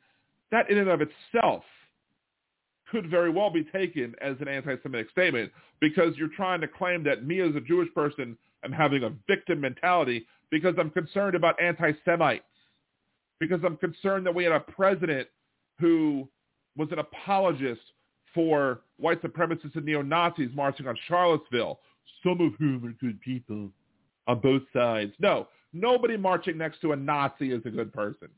Period. End of story. There's no way you can argue that. If you're marching next to a Nazi, you're not a good person. If I was in a parade and protesting something and Nazis came up and joined my and joined my side, they would no longer be on my side because I'd either leave, I'd make a separate thing, I'd make sure that people knew that what that those people were not welcome as part of my group, and I would make sure that everybody in my group would reject the Nazis. Always reject Nazis. Let's see, what else did Lucifer, what other pearls of wisdom did Lucifer the Doberman say uh, in my chat? We listen, you obfuscate. No, I don't obfuscate. do, do, do, do, do. What else? Um, you said that from a nobody. You said that from a nobody. Yeah, I went from nobody because I was talking about like, nobody does that as a saying. You've never heard people say like, Nobody does that. And not being literally nobody does that, but it's just a thing that's so rare that you just say nobody does that. Have you never heard that? You or Neil or anyone else of your sycophants who just insist on being, oh, he said nobody, we caught him, we got him, we got liberal Dan. Let's see, Lucifer the Doberman. How many likes? What do you mean how many likes? What are you talking about? How many likes what? Dementia. As a biracial lesbian Jew, I am long done needing to explain myself. Bingo. And look, I get tired of it too, but there but oftentimes though, when I talk about anti-Semitism, when I talk about um, you know, what I've had to go to, what I've got to, many of the things that I have to go, it's not done. I don't think I'm ever going to get through to Lucifer the Doberman. I don't believe that I'll ever convince Lucifer the Doberman anything about what I'm talking about. But I talk, I still talk about it because I think that other people who might be involved or watching the conversation, other people who might be watching this conversation might be impacted from either of our arguments. So I want to make sure that those other people get my side of the argument as well. And not only the side of the argument that would say that's talking about anti-Semitism and how it affects me as an American Jew is somehow playing a victim card.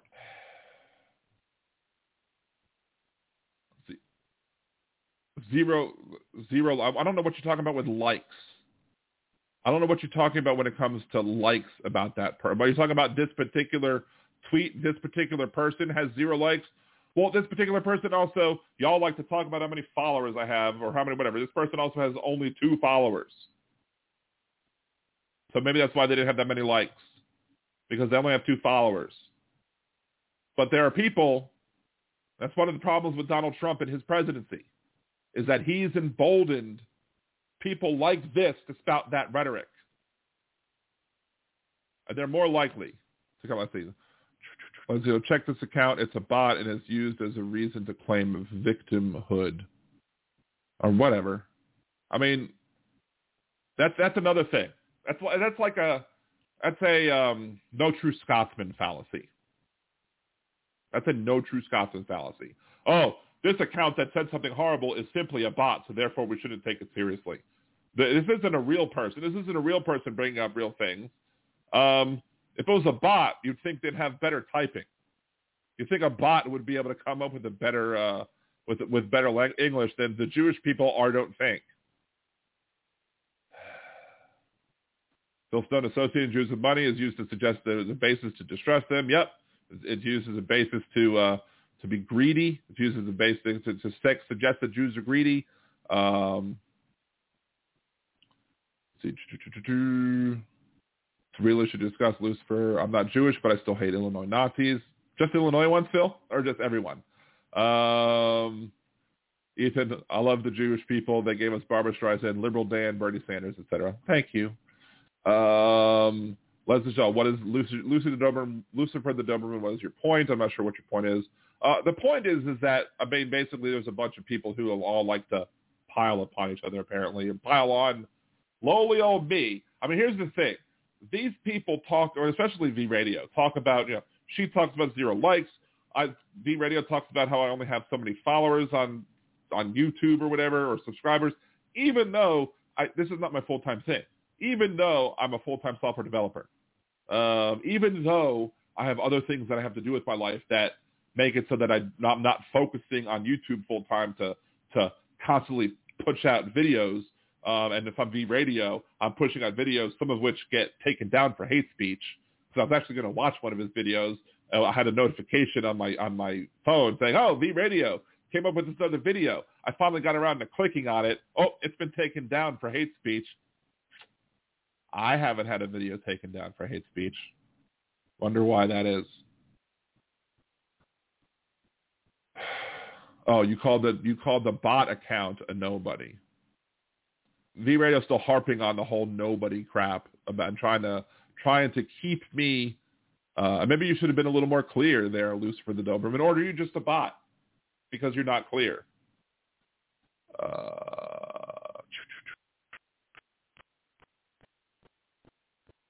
It was a bot, not a person. How do you know it's a bot?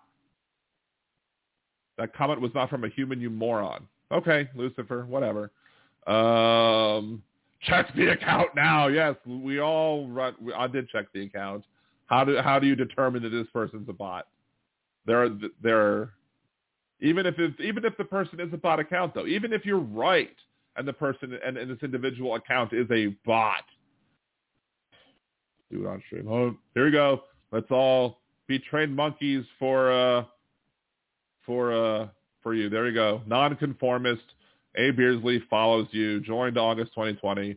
Only two followers. Um,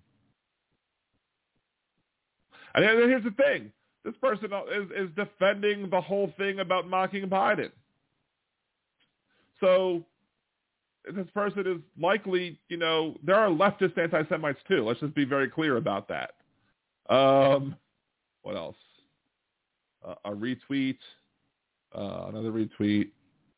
Let's see if there's more replies. Let's look at the replies.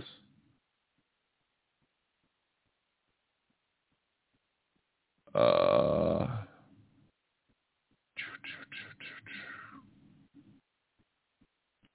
nice. I don't know how you determine that this account is a bot or not. I don't know how you're you're psychic to determine that this is about bot or not. Um, Bill M, if you want to argue with a bot on Twitter to make an effective point, who cares? MSM does it on time, reporting tweets to me. Or uh, it's called art of manipulation using anchors and truths. Yeah, that's the thing. If if if you have a bot account, if somebody is creating a bot account to help spread anti-Semitism, whoever's behind the bot account is still pushing the anti-Semitism. So even if it is a bot, which you haven't proven, even if it is a bot, guess what? The people behind the bot account are still using this to push anti-Semitic thoughts. So even if it is a bot, there's a person behind the bot. There's a person who, like if I if I created a bot for Twitter and I was going to program a bot for Twitter, you know, I'm still programming the bot. I'm still telling it to do things. And if I'm telling it to do things like tweet things that are anti-Semitic BS, then it's still an anti-Semitic person behind the bot.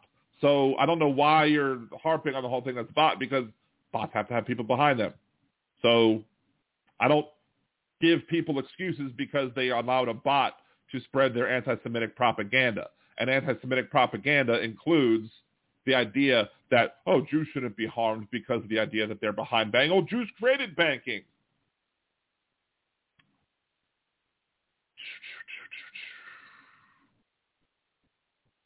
He's saying it's a person. He's saying it's a person. How many times do you have to repeat? Are you a bot? You're repeating yourself like a bot would, Lucifer. But again, somebody behind the bot account is doing whatever programming of the bot to push things like that if it's really a bot. Ethan Willer, even bots are created by real people, created by real people. Um, Lucifer Dobin, I don't give a crap about if it's a bot. Quit being a dick. Holy yeah. Oh, I've just gotten to the point of yeet. I mean, I'm almost done anyway. I don't think there's a reason to yeet because I mean, I only have the Blog Talk radio stream only has six minutes. I wasn't going to go three hours, but hey, I went almost three hours. A three-hour show. A three-hour show. Um, so let's let's let's make it a deal that Liberal Dan Radio will call out all anti-Semitic Twitter accounts, be they bots or not. If there's if there's a Twitter account that puts out a, a anti-Semitic thing, I will highlight it. And, and if people create accounts that are bot accounts to push anti-Semitic rhetoric, that's just another example of anti-Semitism. It's anti-Semitism become automated. It makes it easier to be an anti-Semite. Like, I don't understand your point here. I really don't understand the logic, but it's not a person. It's not a person. If it's either is a person or it's programmed it's either a person being anti-Semitic or it's programmed to be anti-Semitic by a person. Either way, it's anti-Semitism. Either way, it's pushing anti-Semitic propaganda. And it gave me an idea for a three-hour show, which the vast majority of the people in this chat seem to appreciate the fact that I've come on here for three hours to discuss how anti-Semitism affects me and affects other Jewish people in this country. And if you don't like that, maybe that's more telling about you than about me complaining about a, a, a Twitter user that may or may not be a bot. And I, my mods eventually deleted messages. Fine. I'm fine with it. I don't care. Uh, West Webb, you did great. Fake persona invented to say mean things. Lucifer, you were conservative or liberal. Sorry have accidentally hit timeout. That's fine. I don't care. Like, I give y'all the ability. It, it, I, I'm not bothered by it any stretch of the imagination. I've read most of what Lucifer the Doberman said anyway. So even if you, if you listen to the show, you'll see that you know Lucifer the Doberman said multiple times. Leslie Shaw, Dan's experience as a young Jewish kid is valid and relevant. We appreciate you sharing with us. Thank you very much, Leslie. That's my point. My point is that know, regardless of who might have, who or what might have influenced the creation of this episode of this very special episode of Liberal Dan Radio Talk from the Left. That's right. Um, it's something that I felt it was important to talk about because of the many other things that I've also dealt with in my life. It just is something that created the created the creative spark that wanted me to do this episode, and I'm happy that I could share it with all of you. I'm happy that I could, you know, sit down here for three hours and have have a conversation with y'all and talk about my experiences and hopefully it brings better understanding to some people about you know what people like myself have had to deal with. It's the same thing I did with my living as a uh, video about living as a fat, as a fat person or obese person, however I worded it, back from last August, and maybe I'll come up with another one for a third, third time's a charm. I don't know if it would be living life as a um, living life as a nerd. I don't know. Living life as a uh, Marylander in Louisiana, Democrat, liberal in Louisiana. I don't know.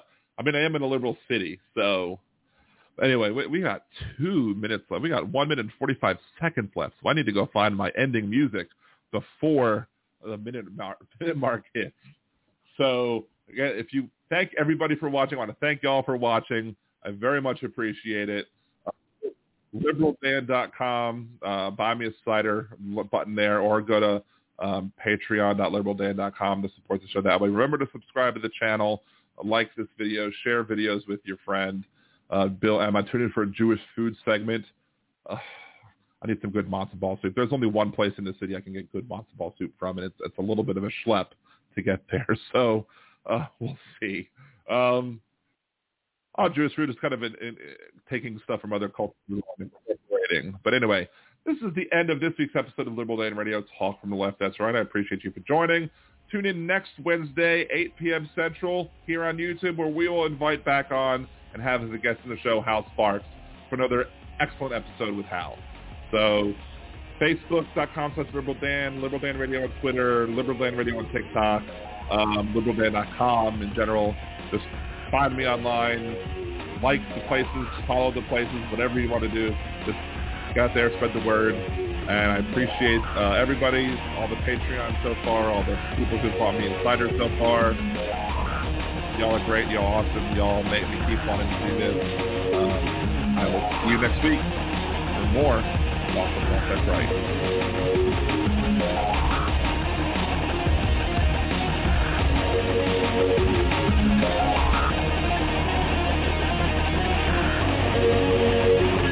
Yeah.